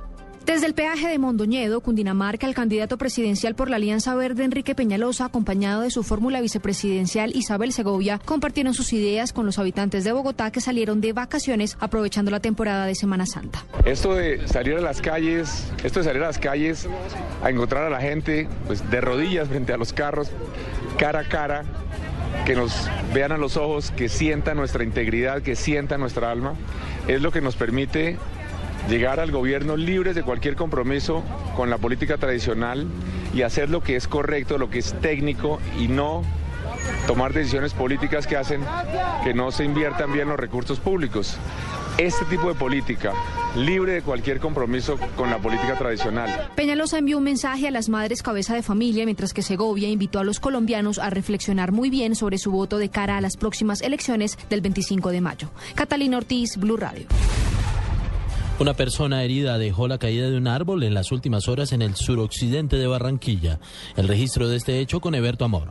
El incidente se registró en el barrio San Salvador, al suroccidente de Barranquilla, en donde un viejo árbol de almendra cayó sobre el techo de una vivienda y causó lesiones a un hombre de 46 años que acababa de sentarse a descansar. Francia Cardona, vecina del afectado, señaló que se vivieron momentos dramáticos. Todo el mundo con ese estrupicio, todo el mundo gritaba. Eh, por lo menos mi mamá se puso mal, o sea, ella es operada del corazón, se tuvo que llevar a la clínica porque se le subió la presión de la impresión porque decían lo mató, lo mató al señor, lo mató. O sea, el señor se había en ese momento se había sentado ahí en la esquina ahí del borde de la de la carretera que venía como que borracho con su botella y se sentó ahí. Que se, de casualidad que en ese momento él estaba y pum y se cayó, entonces lo tropezaron. Organismos de socorro están atentos a eventualidades que se registren por incremento de la velocidad en los vientos. En Barranquilla, Eberto Amor Beltrán, Blue Radio. En noticias internacionales, el presidente de la firma Data Analysis en Venezuela, Luis Vicente León, expresó en días pasados que la mayoría de los venezolanos quieren la paz del país. Las diferencias surgen en cuanto a cómo lograr la paz. El analista indicó cuáles han sido las diferencias entre Hugo Chávez y Nicolás Maduro a propósito del primer año del mandato de Maduro. Eh, el presidente Chávez tenía una historia que contar, tenía una épica, tenía eh, una capacidad de comunicación gigante. Eh, el presidente Maduro no tiene ni el carisma, ni la capacidad de comunicación, ni la credibilidad. Noticias contra reloj en Blue Radio. 9 de la mañana, 8 minutos. El trino del momento es del vicepresidente Angelino Garzón, quien afirma los videos del atentado terrorista contra Sintra en Cali facilitan a la policía y fiscalía identificar y castigar a esos cobardes criminales. Noticia en desarrollo, la polémica generada debido a que el domingo de resurrección coincide este año con el día en el que por tradición los fumadores de marihuana se dedican más a su consumo. La cifra, la tercera de dos emisiones de carga previstas por la NASA, inició este viernes con el lanzamiento de la cápsula no tripulada Dragón, que tiene como objetivo entregar provisiones y equipos a la Estación Espacial Internacional. Quedamos atentos a la respuesta del maestro Fernando Botero de la petición hecha por la población de Aracataca de edificar esculturas en honor a Gabriel García Márquez para ser ubicadas en diferentes lugares más reconocidos del municipio. 9 de la mañana, 9 minutos. Ampliación de estas noticias en blurradio.com. Sigan ustedes con Blue Jeans. Esta es Blue Radio. En Bogotá, 96.9 FM. En Medellín, 97.9 FM. En Cali, 91.5 FM. En Barranquilla, 100.1 FM. En Neiva, 103.1 FM. En Villavicencio, 96.3 FM. En el norte del valle y el sur del eje cafetero, 94.1 FM. En Boyacá, 103.1 FM. Y en Bucaramanga, 960 AM. También en bluradio.com. En Facebook, Blue Radio Colombia y a través de Twitter en arroba.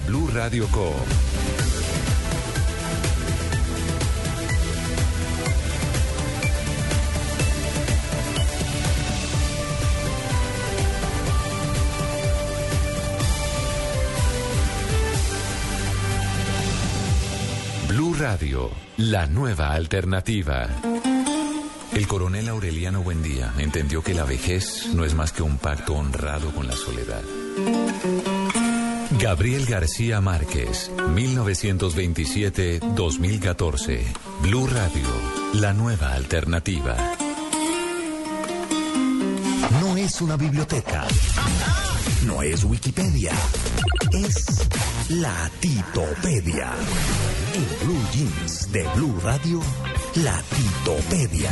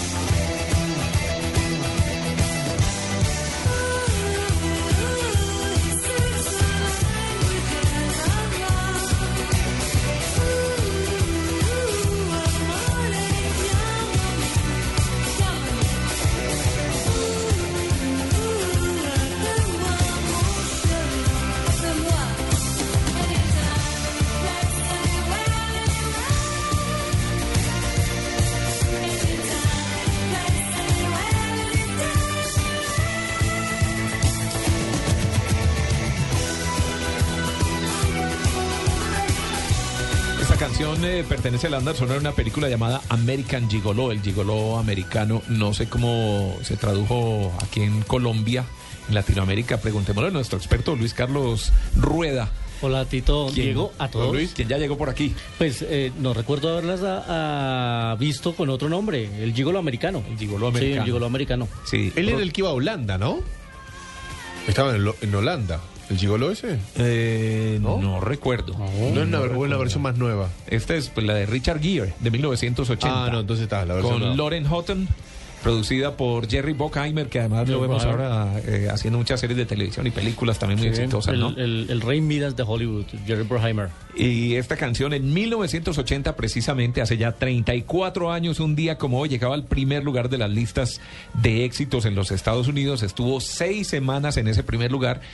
Y al final se convirtió en la canción más importante de ese año 1980. O sea que no estamos hablando de cualquier bobada, estamos oyendo una gran canción, indudablemente. Un Richard Gere que estaba en lo mejor de su carrera, por los mismos años había hecho Reto al Destino, que también se conoció como Un oficial, un caballero, una de las grandes películas de Richard Gere, en los mejores momentos de su carrera. Eh, con eh, Elizondo, ¿no? El, el- el- el actor eh, latino también Sí, aparecía sí, sí. ahí en esta película. Bueno, eh, son las 2 de la mañana y 15 minutos. Están escuchando en Blue Jeans de Blue Radio. Hoy sábado sin la presencia de María Clara Gracia, que está de vacaciones. Pero bueno, aquí nos estamos defendiendo con, con toda la garra. A capa y espada, como diría Batman. Acá Para- para-. Claro que Batman no tenía capa. Digo, no tenía espada, pero. Pero capa, Capa sí, capa Ah, sí, espada Thor, no. Como Thor. Thor, Thor. Como Thor, sí. Pero Thor tienes martillo. Perla. No, ya no le pegaste a uno. Vio por, Diego. vio por eso no se decine. Thor se pronuncia realmente, y esto no lo sabe la gente, Ah. Tur. Tur. Tur, que es un nombre noruego. Ajá. Y en noruego la O se pronuncia como U. 9 y 15. Aprendemos Bueno, clases de noruego hoy Ah, ahí vamos a aprender poco a poco. ¿Qué tal si hablamos de fútbol? Pues Sí. Porque es que ya va siendo hora, es fin de semana, llega el mundial, hay fútbol este fin de semana, hay otros deportes, entonces eh, que rodea la bola. ¿Trajo los huellos? Eh, no. Ah, bueno,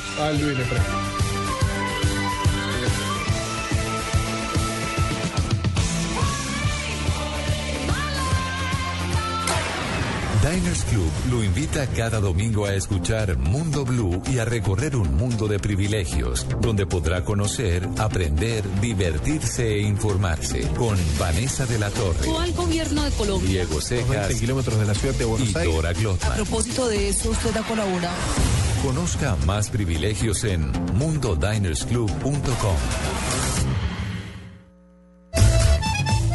Dicen por ahí que las suegras somos arpías, brujas, acabahogares, metidas. Nada de eso. Yo voy a acabar con esa fama. Te lo juro. La suegra se nos metió al rancho. De lunes a viernes después de la ronca de oro. Caracol Televisión nos mueve la vida. En Blue Jeans, rueda la bola.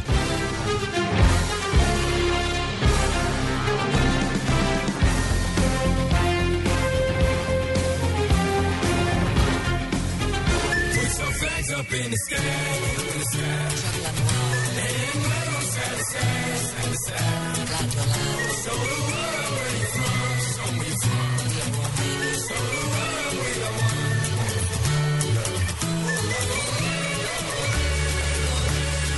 Bueno, no traje los guayos, pero Sí. con estos zapatos puedo jugar, sí. Sí, como que no. Al Bueno. arco, por lo Sí. menos. Sí. Ah, ah, ¿me va a tirar la portería? No, porque Luis es muy buen defensor. Luis Carlos. Sí, sí. La Sí, musiquita sí, que puso, bueno. encanta, Diego. Amalia, no, bueno, le agradecemos un, un cálido abrazo a Pitbull. A Pitbull, claro, claro. Juan Carlos está con nosotros. Juan Sí. Carlos.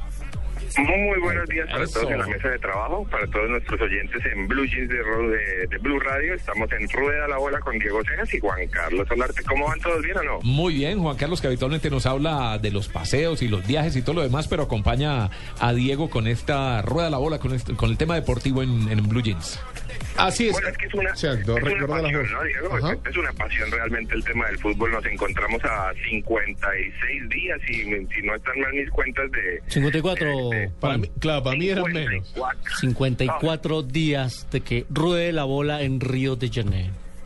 Ah, maravilloso. Donde las mujeres deberán ir a otro lugar, lejos del televisor, aquellas que no les gusta el fútbol.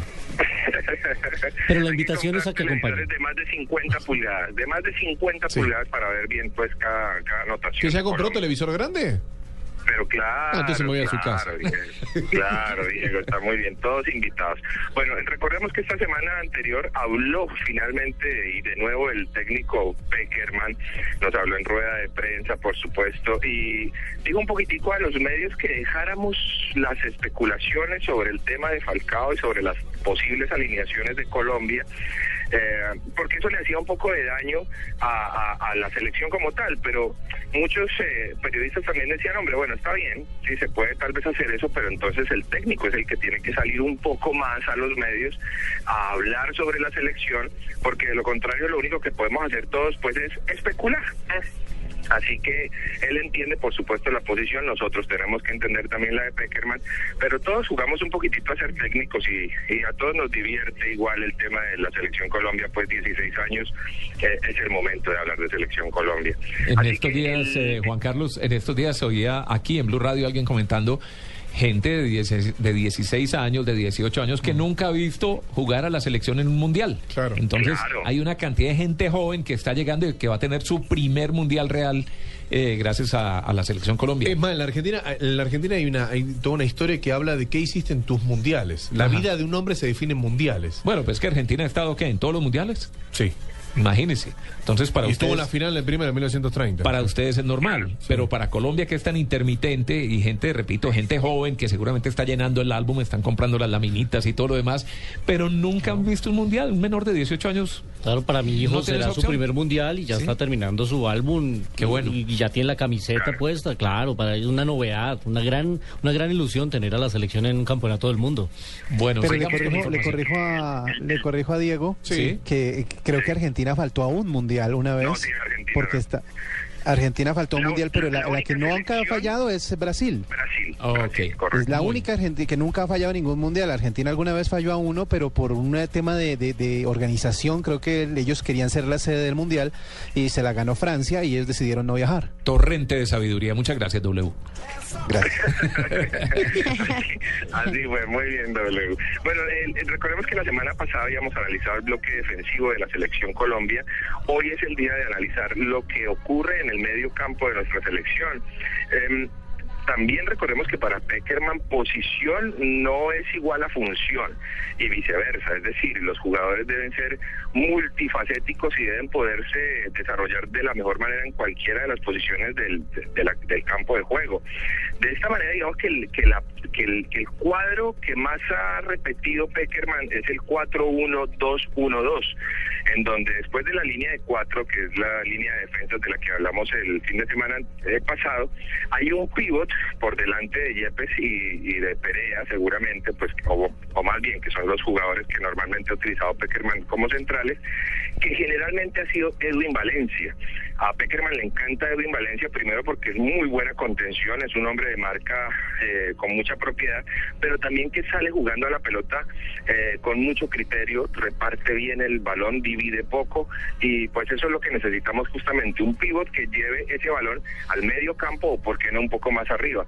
Y en el medio campo generalmente han estado dos hombres, que son Abel Aguilar del Toulouse, también este, este viene a ser eh, un volante mixto, es un volante que es tanto de creación como de contención, y al otro costado encontramos generalmente a Magnelli Torres.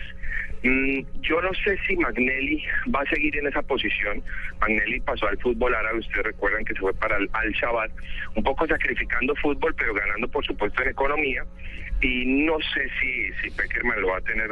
A Peckerman le ha encantado Magnelli siempre y Magnelli ha sido solución, pero no sé después de pasar al fútbol árabe si va a seguir siendo allí titular inamovible. Los jugadores que se ventilan para esas posiciones, obviamente, es Freddy Guarín, en el tema de Magnelli Torres, que Freddy Guarín pues es un, un volante impresionante, solamente que no tiene tanta recuperación y eso no le gusta mucho a Peckerman. Y por el lado de Abel Aguilar puede estar Aldo Leao, puede estar Juan Guillermo Cuadrado, que es lo que todos esperamos que ocurra. Juan Guillermo pues viene pasando por un momento excepcional en la Fiorentina y aunque Peckerman casi nunca lo ha utilizado de titular, pues creemos que puede ser el momento, el mundial de, de Juan Guillermo Cuadrado. Y más arriba nos encontramos a James Rodríguez, es decir, terminando la línea del medio campo. Eh, James Rodríguez, que por supuesto un momento excepcional en el Porto y creo yo que puede ser una de las grandes figuras del mundial. Sí. En el Mónaco sigue viene siendo figura cada semana James Rodríguez en el Mónaco haciendo goles, además golazos. Uno de sus goles está entre los cinco mejores de la temporada. Así que James para mí es la gran ilusión de Colombia. Él para mí va a ser el figurón del campeonato del mundo para Colombia. ¿Y Quintero? Claro que, claro Bueno, que se debe recordar. es una gran... eh, perdón, sí. Perdón, Adelante. perdón, es que la distancia, la distancia. Lo que pasa es que se debe recordar también que ellos hacen goles es porque todo un equipo también trabaja para que ellos hagan los goles, ¿no? Y aquí tiene que haber como una integración de todos los que están jugando alrededor para que James pueda lucirse, por ejemplo, en el Campeonato Mundial. Es correcto. James- además, James es líder. James es un hombre que viene a buscar el balón siempre al medio campo. Él no espera el balón, que es un poquitito, digamos, la función de- el- del 9 de área. Eh, James es un hombre que viene, baja, busca el balón y llega y resuelve. Ya tiene nueve goles en el Mónaco, que son los mismos goles que ha anotado Falcao, por supuesto, sabiendo que Falcao pues lleva ya tres meses sin fútbol. Eh, y a propósito de la pregunta de Diego de Quintero, pues Quintero también es un excelente jugador que eh, está en el Mónaco, entra como alternativa generalmente en los 10, 15 últimos minutos eh, de partido y generalmente le resuelve el partido al técnico del Mónaco. Amalia. Eh, Porto. eh, Amalia, es correcto. eh, ¿ha, ha entendido algo, Amalia? Sí, cuénteme. No, Pero es que no, que si conozco- entendido algo. Yo no he entendido nada. Pueden empezar Pues desde es el que yo principio no he entendido absolutamente nada, el- entonces no- Yo me quedé en el 4, 1, 2, 1, 2, 3, 4, 5. Entonces... Eso, estamos en las mismas, estamos en las mismas. Tito, me alegra mucho no estar sola en esto. Me alegra mucho. Muchas gracias por, por estar conmigo, Tito, porque no, no entiendo mucho. Yo lo único que puedo decir es que ojalá Falcao llegue al Mundial y que también me gusta James, me gustan sus piernas. Eso. Ah, bueno, bueno. A propósito de Peckerman, escuchemos un poquitito lo que dijo hace algunos, eh, hace, hace algunas semanas atrás Peckerman sobre eh, sobre Colombia, por supuesto. Creo que está equilibrado, que tenemos un equipo africano, un equipo asiático, un equipo europeo, eh, que tienen estilos diferentes. eh, sin duda que tenemos que prepararnos para cada uno de sus partidos y, y con serenidad, ni, ni tener eh, ese optimismo desmesurado que a veces eh, no te deja prepararte bien y tampoco algo pesimista porque nosotros hemos demostrado que podemos competir eh, con, con todos los equipos con mucho carácter como, como hemos, lo hemos hecho. Pasamos a la selección argentina rápidamente y dejar en claro que Argentina no participó en cuatro mundiales: ¿En 38, cuatro? 50, Ah, 54 no, y no, 70. no, no, para que claro. Lo que decía W la, la- el año 38, ¿no? Sí. disconforme con la designación de ese país durante los Juegos de Berlín del año 36, argumentó la Argentina que las sedes debían otorgarse alternativa a cada continente y que en el 34 había sido Italia el país que lo organizó. En el 50, en Brasil 50, Argentina se retiró sin competir por las diferencias que tenía con la Confederación Brasileña. En el 70 no entró porque eh, Perú le ganó en la bombonera en su momento. Así que me parece dejar claro esto. 38, 50, 54 y 70 la Argentina no jugó. Y si hablamos de la Argentina, qué mejor que escuchar al técnico de la Argentina lo que decía hace unos meses, recordar esos audios, digamos que son tan vigentes que nunca hay que perder. Y hablaba acerca No, de que... siempre hay diferentes tipos de grupos. Normalmente el famoso grupo de la muerte. No nos tocó. Y creo que geo- geográficamente estamos en un, eh, en un buen lugar, o sea, no tenemos que ir a- a la- al norte. Tenemos Río, Belo Horizonte y Porto Alegre, o sea que de los dos eh, planos, sin desmerecer a nadie, porque los partidos del fútbol están muy parejos, todos se han parejado, pero no estamos ni en el grupo de la muerte, si es que hay alguno, que hay algunos más co- complicados, ni además de eso eh, tenemos viajes largos, o sea, ha sido un sorteo eh, positivo. Alejandro Sabela, quien nació el 5 de noviembre del 54, exfutbolista, fue ayudante de campo del entrenador de Daniel Pasarela cuando era técnico de la selección argentina, fue campeón de la Copa Libertadores con eh, el club Estudiantes de La Plata, de allí de la ciudad de La Plata. Y también escuchemos a Sabela hablando de los grupos del grupo F, recordemos que está integrado por Bosnia, Nigeria e Irán que integra esta selección argentina. Y la Argentina que va a debutar en Brasil 2014 el próximo 15 de junio frente a Bosnia. Escuchemos. Ahora empezaremos un, estudio más minucioso. Eh, bueno, de Bosnia tenemos, hemos jugado hace poco, o sea que lo tenemos más, más estudiado. Y bueno, seguiremos pensando en los demás rivales. Lo más importante es el as bajo la manga, la carta que tiene la selección argentina se llama Lionel Messi del Barcelona que repentinamente no empezó a jugar desde marzo para acá. O casualidad, o qué raro. El, Mm. sábado pasado lo dije, ya está todo arreglado, hay que descansar, hay que dejarlo mucha, eh, descansar a este muchacho que necesita sus vacaciones, necesita relajarse. Y que no le vayan a cometer una falta fuera. Exactamente. Yo ya me imagino a los señores de Adidas patrocinadores de los guayos del señor diciendo, venga Leonel, ¿para qué se va a hacer lesionar? Usted va a jugar un campeonato del mundo en dos meses, usted no sabe lo que significa para nosotros en dólares que salga usted al campo con nuestros guayos, tranquilo, relajado. Todo muy organizado por la Asociación Eh. del Fútbol Argentino y ahora vamos a hablar de otro jugador, pero eh, ¿Sabela qué dijo de, de su carta, de Messi? Bueno, obviamente que Messi ejerce una gran influencia no solamente eh, en nuestro equipo, también eh, ejerce una eh, influencia en el equipo rival, en el equipo que lo tiene que enfrentar.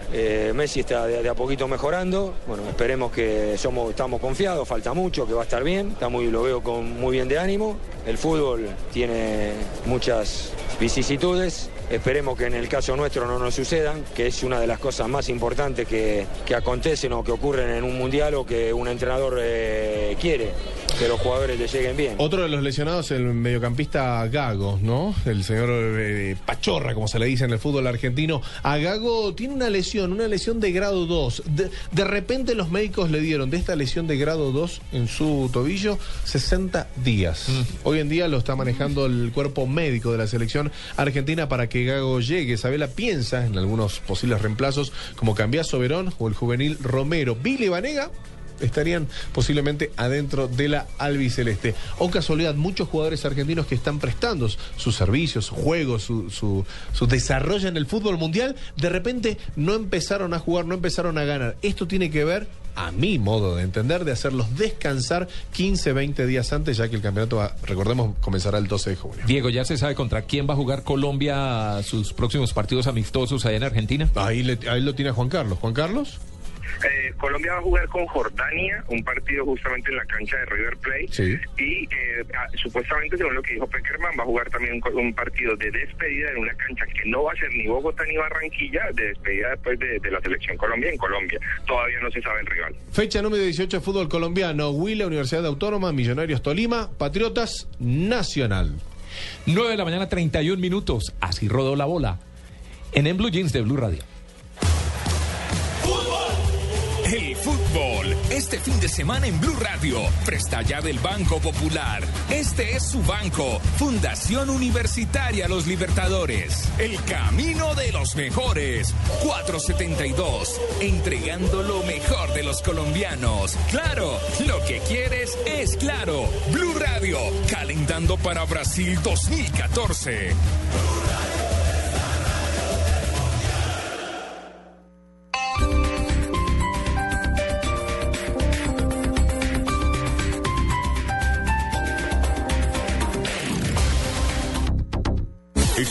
2 de mayo en el Royal Center, después de 23 años, regresa. Information Society en concierto con todos sus éxitos. Y por primera vez la gran batalla de los clásicos, la mejor música de los 70s, 80s y 90s con Fernando Pava. Los DJs de Full 80s y desde Medellín DJ Patín. Info, tu boleta 593-6300. Invita a Full 80s y Pro Medellín Añejo. El ingreso de alcohol para la salud por las lecciones de bebidas embriagantes a menores de edad. Este domingo, en Mundo Blue, Confesiones, La Gorda Fabiola. Yo tenía mucho miedo porque hay demasiadas diferencias entre él y yo. Diferencia en edades, yo soy mayor que él, ocho años largos. La reconocida humorista colombiana se confiesa con Vanessa de la Torre. ¿A qué le teme, gorda? A la muerte con agonía, a las arañas y a los animales ponzoñosos. Confesiones, en Mundo Blue, este domingo después de las 10 de la mañana por Blue Radio y bluradio.com. La nueva alternativa.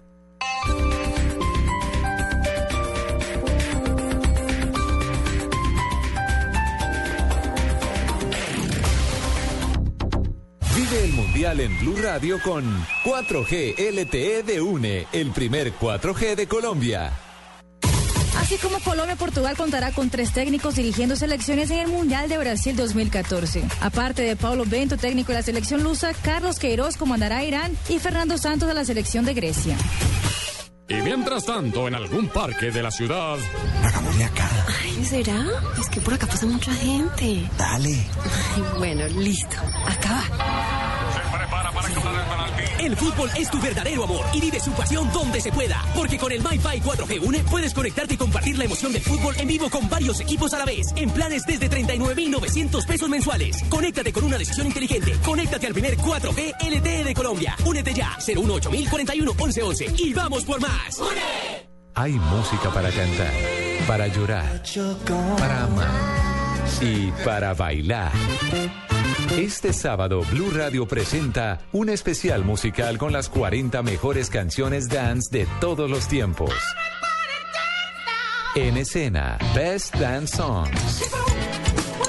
En escena, este sábado desde las 3 de la tarde, presentan Diana Medina, Tito López y W Bernal por Blue Radio y bluradio.com. La nueva alternativa. Iniciando descarga. Iniciando descarga. A M. Descarga completa. Descarga completa. Andrés Murcia. En Blue Jeans. 9 de la mañana, 35 minutos ya. Estamos en, en Blue Jeans de Blue Radio. En un momento vamos a tener a Andrés Murcia, que en este momento se, se nos perdió la conexión con él. Estuve haciendo para rápidamente- algunas aplicaciones y algunas ideas más estar en Internet. Vos sabés, Tito, que estábamos haciendo el comentario, una investigación muy exhaustiva con el tema del deporte y nos hacías referencia si los nadadores sudan. Bueno, es que estábamos hablando aquí internamente del tema, ¿cierto? Y efectivamente, ¿un nadador suda? Sí, así dice. Un nadador sí suda, dice, pero un, nada- un nadador nunca va a sudar la cantidad ¿no? de líquido que perciben otros deportistas fuera del agua. Así que tu, tu respuesta, tu inquietud. ¿Y cómo saben? Yo no sé. La ¿Cómo verdad, se lo no. pasa? Si está sudando, no, si está metido en una piscina. Sim- simplemente soy el mensajero de, de tu Muy bien. pregunta y de tu respuesta. 9.35, Andrés Murcia, buenos días. Muy buenos días a ustedes, a los oyentes. ¿Cómo van en este día de participación y esas cosas? Bien, bien, trabajando, no tanto como usted, lo escuchamos el, eh, ¿cuándo fue? El jueves, aquí batiéndose como un león con la noticia de, de la muerte de Gabriel García Márquez. Eh, ¿Hasta qué horas estuvo? Es eh, como hasta las nueve de, la noche, luego que habló el presidente, estuvimos por ahí cubriendo esa lamentable noticia. Sí, Pero señor. Bueno, ¿y. ¿y qué tenemos para hoy? No, lo primero, ahora que los estaba escuchando hablar del Mundial, les cuento que esta semana salió el World Cup 2014, ¿no? No sé si ustedes ya lo compraron. ¿El qué? El juego de- el World el Cup, juego- la Copa Mundo. Sí. Aló. Sí, Ah. estamos, estamos teniendo problemas con la comunicación con, con Andrés. ¿Está ahí? No, se nos perdió. Aló. Cada Sí, vez que, que que hay un, gran evento deportivo salen los juegos, sin duda, para las diferentes consolas. El de los Olímpicos era buenísimo. Yo esta semana me estaba jugando con mi hijo el FIFA 14, que no lo, ha- no lo habíamos tenido. Y Y, es- muy bueno el FIFA 14, además porque salen los equipos colombianos con sus uniformes, decir sale yo, que eso es lo Millonarios. Santa Fe. Entonces Sí. uno puede jugar con sus equipos y sus jugadores. Y pues eh, muy seguramente Andrés nos está hablando de- del videojuego alusivo a la Copa del Mundo que tendrá ya los equipos actualizados con sus Y camisetas. que lo emocionante es ver a los nuestros. Claro. Porque son los que no se ven generalmente en ninguno de esos juegos. Uno siempre está viendo de salir. ver la selección Colombia en este eh, videojuego claro, de World Cup sí. en 2014. Pero al respecto, y aprovechando Eso que es está. Andrés ahí otra vez con nosotros, Andrés, eh, para, para conocer un poco más del tema, eh, por ejemplo, y lo sigo insistiendo, me gusta mucho el tema de los simuladores de vuelo. Entonces yo, por ejemplo, eh, puedo bajar escenarios, el de Bogotá, y donde se ve el aeropuerto de Bogotá, y donde se ve la ciudad de Bogotá, y yo puedo distinguir las cuadras y los sitios eh, que acostumbro visitar, o dónde está mi casa y lo demás. Puedo bajar aviones de diferentes aerolíneas para volar en ellos y de diferentes modelos. En estos eh, videojuegos se puede hacer lo mismo, es decir, puedo bajar eh, los jugadores que necesito para el equipo. ¿Cómo funcionan? Pues en realidad les cuento que este esta esta versión del juego es impresionante porque están todas las selecciones eh, que van a ir al mundial y están todos los jugadores que, que están convocados por cada una de las selecciones. las, las camisetas de los equipos, las que son oficiales, por ejemplo, en el caso de Colombia, ya es la, la camiseta oficial de Colombia con un realismo tremendo, los jugadores son los que son. Y una de lo que hablabas de los escenarios, por ejemplo, cuando Colombia mete un gol, el momento de la celebración que sale en las pantallas de- del juego, que recrea el juego, es, por ejemplo, la Plaza de Bolívar eh, de Bogotá completamente festejando el gol. Es, es bien, bien interesante. Y suena la canción de Sí, sí, Colombia. No. No, no. Sí Pero, se puede. La debían tener. Sí, sí, Caribe. Debería, es de que, de- de- no sé si, si la tienda en Play Store, eh, PlayStation Store, donde se puede ya descargar en línea, eh, eh, se pudiera hacer esa recomendación, porque sí sería eh, genial una, una cumbiecita ahí en la celebración. Bueno, y, y- y puede armar uno su equipo con los jugadores que quiere y todo lo demás, me imagino. Pues imagínate que tiene 10 modos de juego, entre Sí. ellos volver a, a jugar la eliminatoria. Entonces, pues ya las selecciones están convocadas, pero si uno, uno quiere puede ponerlo en el modo de juego de eliminatoria y puede batirse la selección Colombia con los mismos equipos con los que jugó la eliminatoria o inclusive con las otras selecciones convocadas. Puede jugar ya el campeonato del mundo, puede tiene modos de entrenamiento, bueno, tiene esto, todo lo que tenga que ver con, con el mundial está listo como para que la gente ya se vaya ambientando como como ustedes lo estaban diciendo eh, en lo que podría ser el juego. Nuestra selección está muy bien parada, está muy bien ranqueada. Eh, yo creo que incluso en el juego se piensa que podremos ser, y ojalá así sea, no seamos un bulto de sal, eh, que podamos ser una, una muy, muy grata sorpresa, porque en el juego nuestra selección, siempre siempre en esos juegos de, de fútbol hay unos equipos que son más fuertes, unos jugadores que son más fuertes eh, y que están categorizados, y en este caso el, el juego, el World Cup 2014, nos, nos tiene muy bien calificados. Así que... ¿Cuánto cuesta? que pase la- ¿Cuánto cuesta el juego? Eh, yo creo que están unos 150 mil pesos más o menos. Sí. Eh, no es estos juegos precisamente no son los más económicos, bueno como todos los juegos, pero pero este con el del mundial pues eh, 150 mil pesos que se ah bueno los que tienen los los usuarios de de PlayStation eh, eh, de- de- por la tienda de PlayStation ya se lo pueden descargar y aunque ya salió a la venta pues seguramente no lo van a encontrar físico todavía. Yo creo que hasta a partir de la próxima semana ya lo pueden encontrar. Ustedes que son gomosos de estos juegos, Luis Carlos, que veo que practica mucho el de FIFA 2014, me imagino, y no sé si Por el hijo, del Mundial, por su hijo, ¿esto pierde vigencia o igual sigue, pasó el Mundial y siguen jugando ahí No, se sigue jugando, se sigue jugando, Sí. además porque eh, lo, lo, lo que decían ustedes, uno arma sus equipos, arma sus competencias, uno eh, escoge los estadios en los que quiere jugar, no puede ¿Y poner a jugar a- al Barcelona con el Real Madrid en el estadio de Old Trafford y te simula le- el ¿Y está estadio. el estadio El Campín, por ejemplo? El estadio del Campín. No, lo que no lo he pregunto, buscado. pues, lo que pasa sé. es que eh, este de FIFA lo estamos El estrenando. Tenemos, lo tenemos desde esta El semana. no creo. No, no creo que esté el de Fortaleza, pero eh, eh, el de FIFA 14 que lo, lo estamos estrenando esta semana eh, me ha descrestado la calidad de la gráfica, las celebraciones, los movimientos de los jugadores, la narración de los locutores es fantástica. No son frases repetitivas, sino que es ¿Y una narración ¿Y continua son locutores de que jugadas. españoles o Eh, son, son mexicanos? mexicanos, Son mexicanos. Y se le va pegando muy, al balón. Muy, muy buenos. Son- la, la verdad me ha descrestado ese juego muy, muy bueno y, y- y muy seguramente dentro de pocos días estará ya el, el World Cup en, en- en las tiendas para que la gente lo tenga para sus diferentes consolas. Es que lo que pasa es que los de los de EA Sports, que son los canadienses que están produciendo estos juegos, eh, le dedican demasiado a, a cada detalle que, que va en estos eh, en cada edición nueva de- del juego. Por ejemplo, la banda sonora es muy importante y en Spotify desde el pasado primero de abril ya se consiguen las canciones que pertenecen a este juego, al, al, al de World Cup. Hay música de Brasil, hay música de Canadá, música de Inglaterra, música de Chile, de hecho, y hay hasta música brasilera, obviamente, como por ejemplo la lambada alucinada de Felipe Cordeiro o el Bundadele de Verdade de Joao Nambuco. Mucha música y ellos cuidan cada detalle, la narración, la música, el sonido ambiente, todo, todo está perfectamente cuidado para este juego. Hay que hacer campaña entonces para que metan el Sisi Colombia, pues, porque es el colmo que no esté. Me encanta el, el- el- el progreso en portugués de W, que ha estado muy juicioso en las clases. Yo lo sí, estoy tomando nota. A verdad, Chi, muy bien. Muy W. bien, muy bien. Muy bien. El hombre estará en Brasil allá apoyando la operación de, de Blue Radio, que entre otras cosas, menos, en menos de dos años y ya tenemos nuestro primer mundial, ¿no?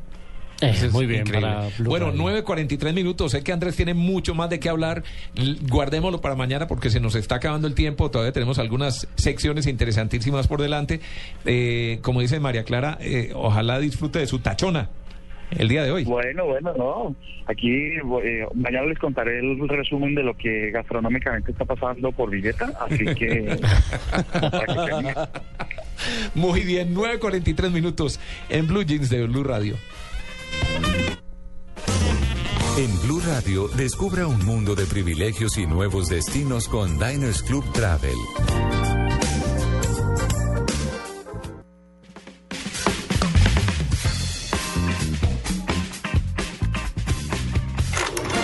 En Blue Jeans, 3, 2, 1, acción.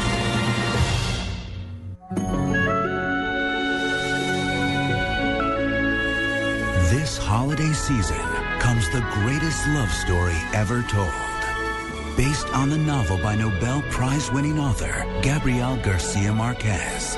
Love in the Time of Cholera. ¿Cómo no hablar? Amor en los tiempos de, de cólera. García Márquez. ¿Cómo no hablar de la gran influencia que tuvo él en el cine? Y hoy queremos eh, recordarlo a través de, de varias de las participaciones que él tuvo directa e indirectamente en el séptimo arte, que arrancó muy temprano, en 1957, él con sus amigos, eh, Álvaro Cepeda Zamudio, con Enrique Grau, hicieron una película experimental que se llamó La Langosta Azul. Después él se fue para México, eh, donde incluso él actuó en una película que se, sí, ¿Ah, se sí? llamaba En este pueblo no hay ladrones. Él hacía el papel del taquillero una pequeña línea y un pequeño papel, pero era una película en la que actuaba además Juan Rulfo y estaba también Luis Buñuel. ¿En serio? Es una Oh, maravilla. ¿Cómo se llama? En ¿La este película? pueblo no hay ladrones. En este pueblo no hay Además ladrones. que Hay que estamos con los más grandes, con Luis Buñuel y con Juan Rulfo nada más y nada menos que ma- los más realmente grandes. maravillosa. Se Des- consigue, es fácil de en conseguir. YouTube, en. YouTube se encuentran algunos fragmentos. ¿Sí? sí, sí, sí, sí. Eh, sí. interesante. Eh, después, eh, en 1966, él entrega a un muy joven y hoy muy reconocido director mexicano Arturo Ripstein la primera versión de Tiempo de Morir. Hicieron una versión algo western. Eh, en la que aparecían los, los personajes que después conocimos 20 años después en la película Jorge Litriana. Juan Sayago, recuerden esa famosa escena en la que llegaban a perseguirlo en caballo y le tiraban una bolsa con sangre, que aquí era es, eh, Sebastián Ospina y Gustavo Angarita. Ah, esta película la hizo un muy joven Arturo Ripstein, que después haría eh, también otra película, eh, El coronel no tiene quien le escriba, cuando ya estaba más maduro. Eh, en una película que siempre quiso hacer Ripstein, pero García Márquez le dijo, usted está muy joven, aprenda un poquito más y después sí, sí la hace. Mm, Directores brasileños también se atrevieron a hacer eh, versiones de las obras de García Márquez. Estuvo Rui Guerra, que hizo La Cándida Heréndira, con una Irene Papas maravillosa haciendo de la famosa Heréndira. Y este dato yo no lo sabía. Buscando información, descubrí que efectivamente sí hay una versión o una adaptación de 100 años de soledad ¿Ah, al sí? cine y se hizo en 1984 en Japón. Un Mira. director que se llama Shuji Terayama y la película se llama Farewell to the Ark.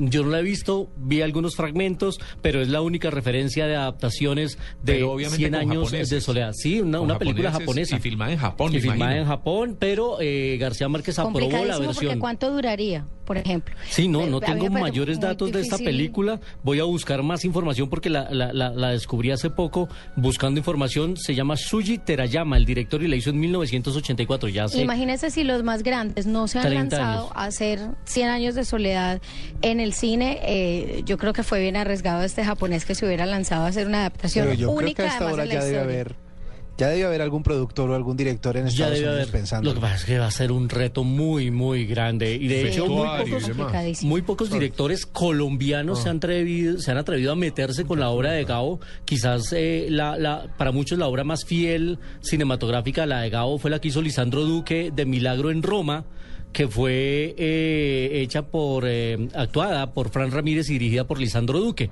Milagro en Roma, un- una maravillosa pieza colombiana. Él también participó en el guion de Edipo Alcalde, la película de Jorge Litriana, y después ya se vinieron las versiones internacionales de Arturo Ripstein, El coronel no tiene quien le escriba, después se nos vino El amor en los tiempos del cólera, que son las más recientes en 2007, dirigida por Mike Newell, con un gran reparto internacional, con Javier Bardem, con eh, Giovanna Mesoyorno, eh, y después una costarricense ha sido la única mujer que ha hecho una adaptación de Gabo al cine que se llama Hilda Hidalgo y ya hizo Del amor y otros demonios. Y la más reciente adaptación de obra de Gabo al cine fue del 2011, un dire- una mezcla rarísima, un director danés con actores mexicanos y locaciones mexicanas. Él se llama Henning Carlsen y eh, él hizo la versión de Memoria de mis putas tristes. No le fue muy bien con la crítica. Que fue muy mala, sí. Fue, Porque es que la verdad- Yo, Luis Carlos, porque el libro tampoco fue el mejor, fue el último libro de, de Gabriel García Márquez y yo creo que no era digno tampoco de lo que él podía escribir.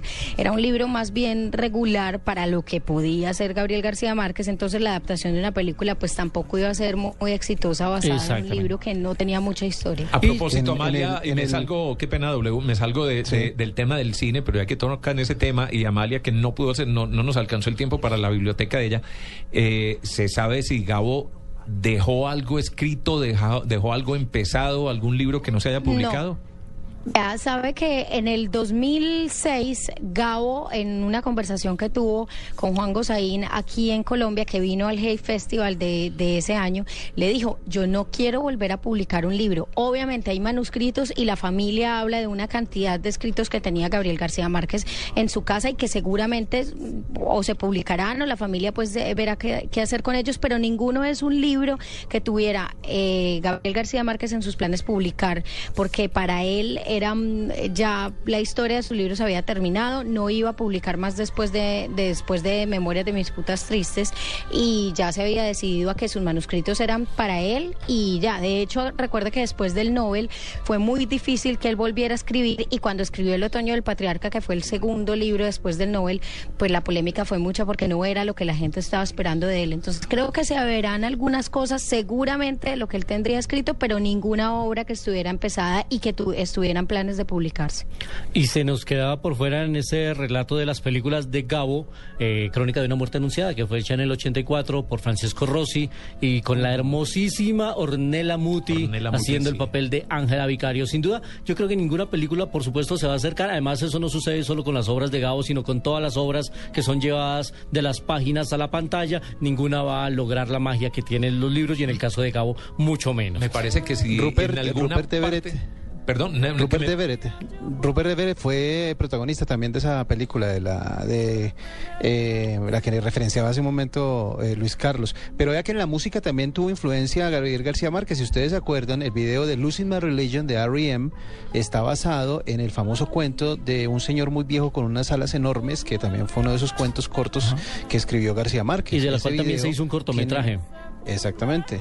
Entonces, hasta en el video, hasta el mundo de los videos musicales influyó también la obra de García Márquez. Y que iba a decir yo que si de pronto alguien pudiera interpretar un poco ese realismo mágico serían los italianos. Si uno mira esas películas de los años 70, Del 60 y 70, neorrealismo. ese neorrealismo de ellos de pronto podría aplicarse para una película de Gabriel García Márquez. Vamos a ver si alguien más se atreve a hacer una versión. Va a ser muy difícil, yo lo dudo, pero sería bueno revisar estas películas. A mí no todas, de hecho, me parecieron mal. A mí, eh, Del Amor y otros demonios, me pareció una muy buena versión. El Amor en los tiempos del cólera, a mí no me disgustó, a mí me gustó la película. Me disgustaba la, me disgustaba la protagonista que hizo el mismo papel de principio a fin y se veía igual durante toda la película, Sí, a pesar de que supuestamente igualita. envejecía.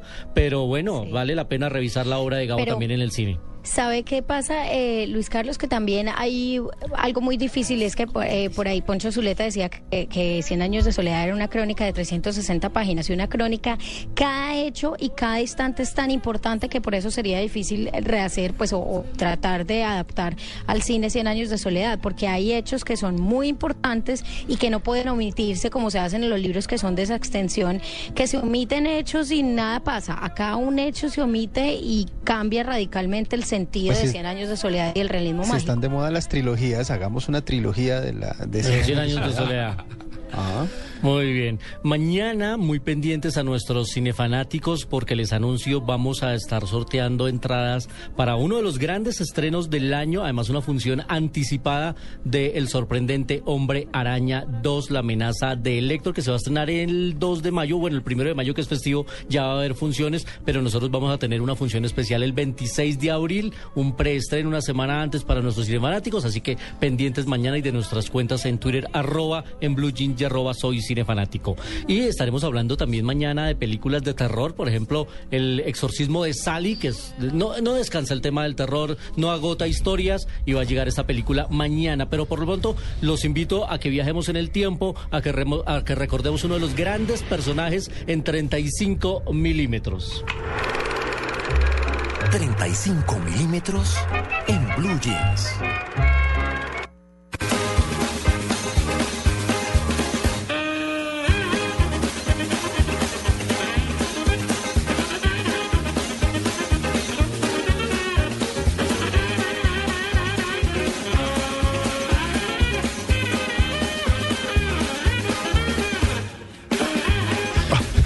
Pues sin duda, es que se ríe uno de recordarlo. Gracias, Luis. Benny Hill. El show de Benny Hill. Era viernes en la noche, como diez y media de la noche, Tarde, sí. y los que éramos menores en esa época nos quedábamos casi a verlo a escondidas porque era un show pesado, era tenía algunos toples y tenía... Sí, sí, los primeros pechos eran de Benny Hill, Sí, sí, en la sí, historia de la adolescencia en sí. esa época. Murió un día como hoy, Ah, el 19 de abril de Mira. 1992. Este hombre que se hizo mundialmente famoso se llama Alfred Hawthorne Hill, nació en Southampton, Inglaterra. Eh, se hizo famoso por, por, por este show, pero también tuvo participación en algunas películas. Hizo Chiri Chiri Bang Bang en 1968 de Ken Hughes y también participó en una de las grandes películas de robo que se llama The Italian Job o El Trabajo Italiano en 1969 de Peter Collinson. Pero sin duda, uno de sus grandes recuerdos es la participación en el show de Benny Hill, que tuvo dos temporadas, del 55 al 89, y después tuvo otro show que se llama El Tiempo de Benny Hill, del 64 al 69. Era muy divertido verlo correr y cómo lo perseguían y, y cómo le pegaba el calvito en la cabeza, por supuesto. El Ahí de no aparecía, creo que no alcanzamos a la titopedia el día de hoy porque se nos está acabando el tiempo. Ahí, eh, habí- no sé si era en, en el show de Benny Hill, aparte del, del viejito calvito que siempre parecía que le pegaba las palmadas eh, en la parte de atrás, eh, no había también un actor que tenía los ojos eh, desviados, que era bastante feo. No sé si aparecía también en esa, en esa serie. Es que no Eh, recuerdo el nombre, porque además acuerdo. estuvo en algunas películas, creo que eran los Blazing Saddles, tal vez. Eh, pues no recuerdo su nombre. No, no, no, no, No lo lo recuerdo, recuerdo. pero vamos a, a- a buscar la información de- del show de Benny Hill, que hoy lo recordamos Eh, porque eh, en 1992 eh, murió su creador y esta música que era sin duda inigualable, indiscutible e inconfundible, el show de Benny Hill. Bueno, La canción, por si acaso les da curiosidad, se llama Jacket y Sax. ¿Ah, sí? Es una canción Se que se buscar. compuso pues para, para diferentes para diferentes momentos. Es una canción de 1963 escrita por Boots Randolph y, y se ha usado no solo en el show de Benny Hill, sino que también se usó en V for Vendetta, en la película de B de Venganza y también en eh, Asterix y Obelix Misión Cleopatra. Eh, En varias películas se ha utilizado, pero siempre se hace referencia con Jacket y Sax al show de Benny Hill. Quiero decirle, Luis Carlos, ya para volver a nuestros días y ya para ir cerrando el programa, estuve viendo la película de Noé No es de Darren Aronofsky. en 3D. Mm, ¿Cómo le fue? Eh, me hubiera gustado verla con subtítulos, porque no es que los doblajes sean malos, pero me gustaba más verla Ah, le tocó versión pero- doblada. pero ¿Sabe qué? Me gustó la película. Sí, la película es buena. Entonces, la, sé que la es muy, película es sé buena. que Ha generado polémica, ¿no? ha generado mucha polémica porque obviamente no es una fiel versión de la historia bíblica católica como la quieren encontrar algunos y obviamente los que son más eh, cercanos a la religión y no quieren desprenderse aún de su tradición pues se niegan a aceptar otras versiones y otras adaptaciones y terminan odiando la película y casi que desprestigiándola ante el resto. Pero a mí me pareció que es una versión interesante muy cercana más a, la adaptación eh, celta de la historia pero me parece que está bien hecha me parece que, es una- un buen trabajo de Darren Aronofsky de quien eh, recordamos grandes trabajos como Pie el Orden del Caos eh, eh, como ah, bueno más recientemente El Cisne Negro y también hizo El Luchador eh, que estuvo postulado al premio de la Academia así que a mí me gustó Tito la verdad a mí la Y película lo me deja gustó. uno pensando que finalmente es lo que uno quiere, ¿no? Acerca del bien y del mal, que es eh, el fondo de la película también. Sí, claro, Bueno, como decía Abbas Kiarostami, me gustan las películas que no se terminan cuando se enciende, Cuando sale uno de las salas, lo que la dejan a uno con, con cosas adicionales. Pensando. buenos efectos de sonido, eh, eh, buenos efectos eh, eh, visuales también. Aunque quiero decirle que para mi gusto, y claro, yo estoy viejito, me gustan más los efectos de carne y hueso que los efectos digitales. La, sí, la multiplicación de escenarios y de extras a través de, de- lo de- digital. De ver una manada de pájaros, es el mismo pájaro 50 mil veces volando, o ver un ejército y ver los mismos cinco soldados re- eh, repetidos. Costos de Sí, ahí es donde, donde uno admira y elogia las grandes producciones bíblicas de hace 20 y Indudablemente. 30 años, que eran 3.000 y 4.000 extras y no había cómo duplicarlos tecnológicamente. Claro. Era, la verdad, un trabajo grande. Además, vestirlos a todos, ¿no? No me cuente el final, le pido. No la vi. No, no, pero al final el, el, el, el No, arca no sí logra, no, no, no me logra caer en tierra seca, no se preocupe. Sí, no, ellos no se quedan estar ahí. ¿Y lo va a ver? No. Bueno, dos minuticos para que sean las 10 de la mañana. Muchas gracias, Luis Carlos. eh, y gracias pues a todos nuestros eh, compañeros el día de hoy. De verdad les quedo viendo la titopedia eh, para mañana y una que otra sección que nos quedó también. Maritza no pudo salir. Y la biblioteca y de paseo. Pero mañana estaremos de nuevo con ustedes a partir de las 7 de la mañana. Esperamos que han disfrutado el programa. Un saludo a María Clara Gracia, que sigue en sus vacaciones descansando tranquila, que aquí le cuidamos el negocio. Eh, a Joana Arenas en la producción, a Camilo Poveda, a Ricardo Acevedo, o- obviamente a Amalia desde Medellín. eh, Diego Cejas. Luis Carlos, Juan Carlos, Solarte también, que estuvo con nosotros y todos los demás. Gracias por todo, que tengan un feliz día. W desde, desde Tunja, aquí lo esperamos mañana también, me imagino. Sí, señor, aquí estaremos. Con las arepas a salir desde allí. No, que salga desde. Ah, bueno, las arepas también. Ay, las arepas. Feliz día No, para todos. Ya llegarán, viene autos y motos. Y no se pierdan nuestro especial musical de esta tarde que va a estar Buenísimo. espectacular. Cuatro horas de música e historias detrás de las canciones. Feliz día.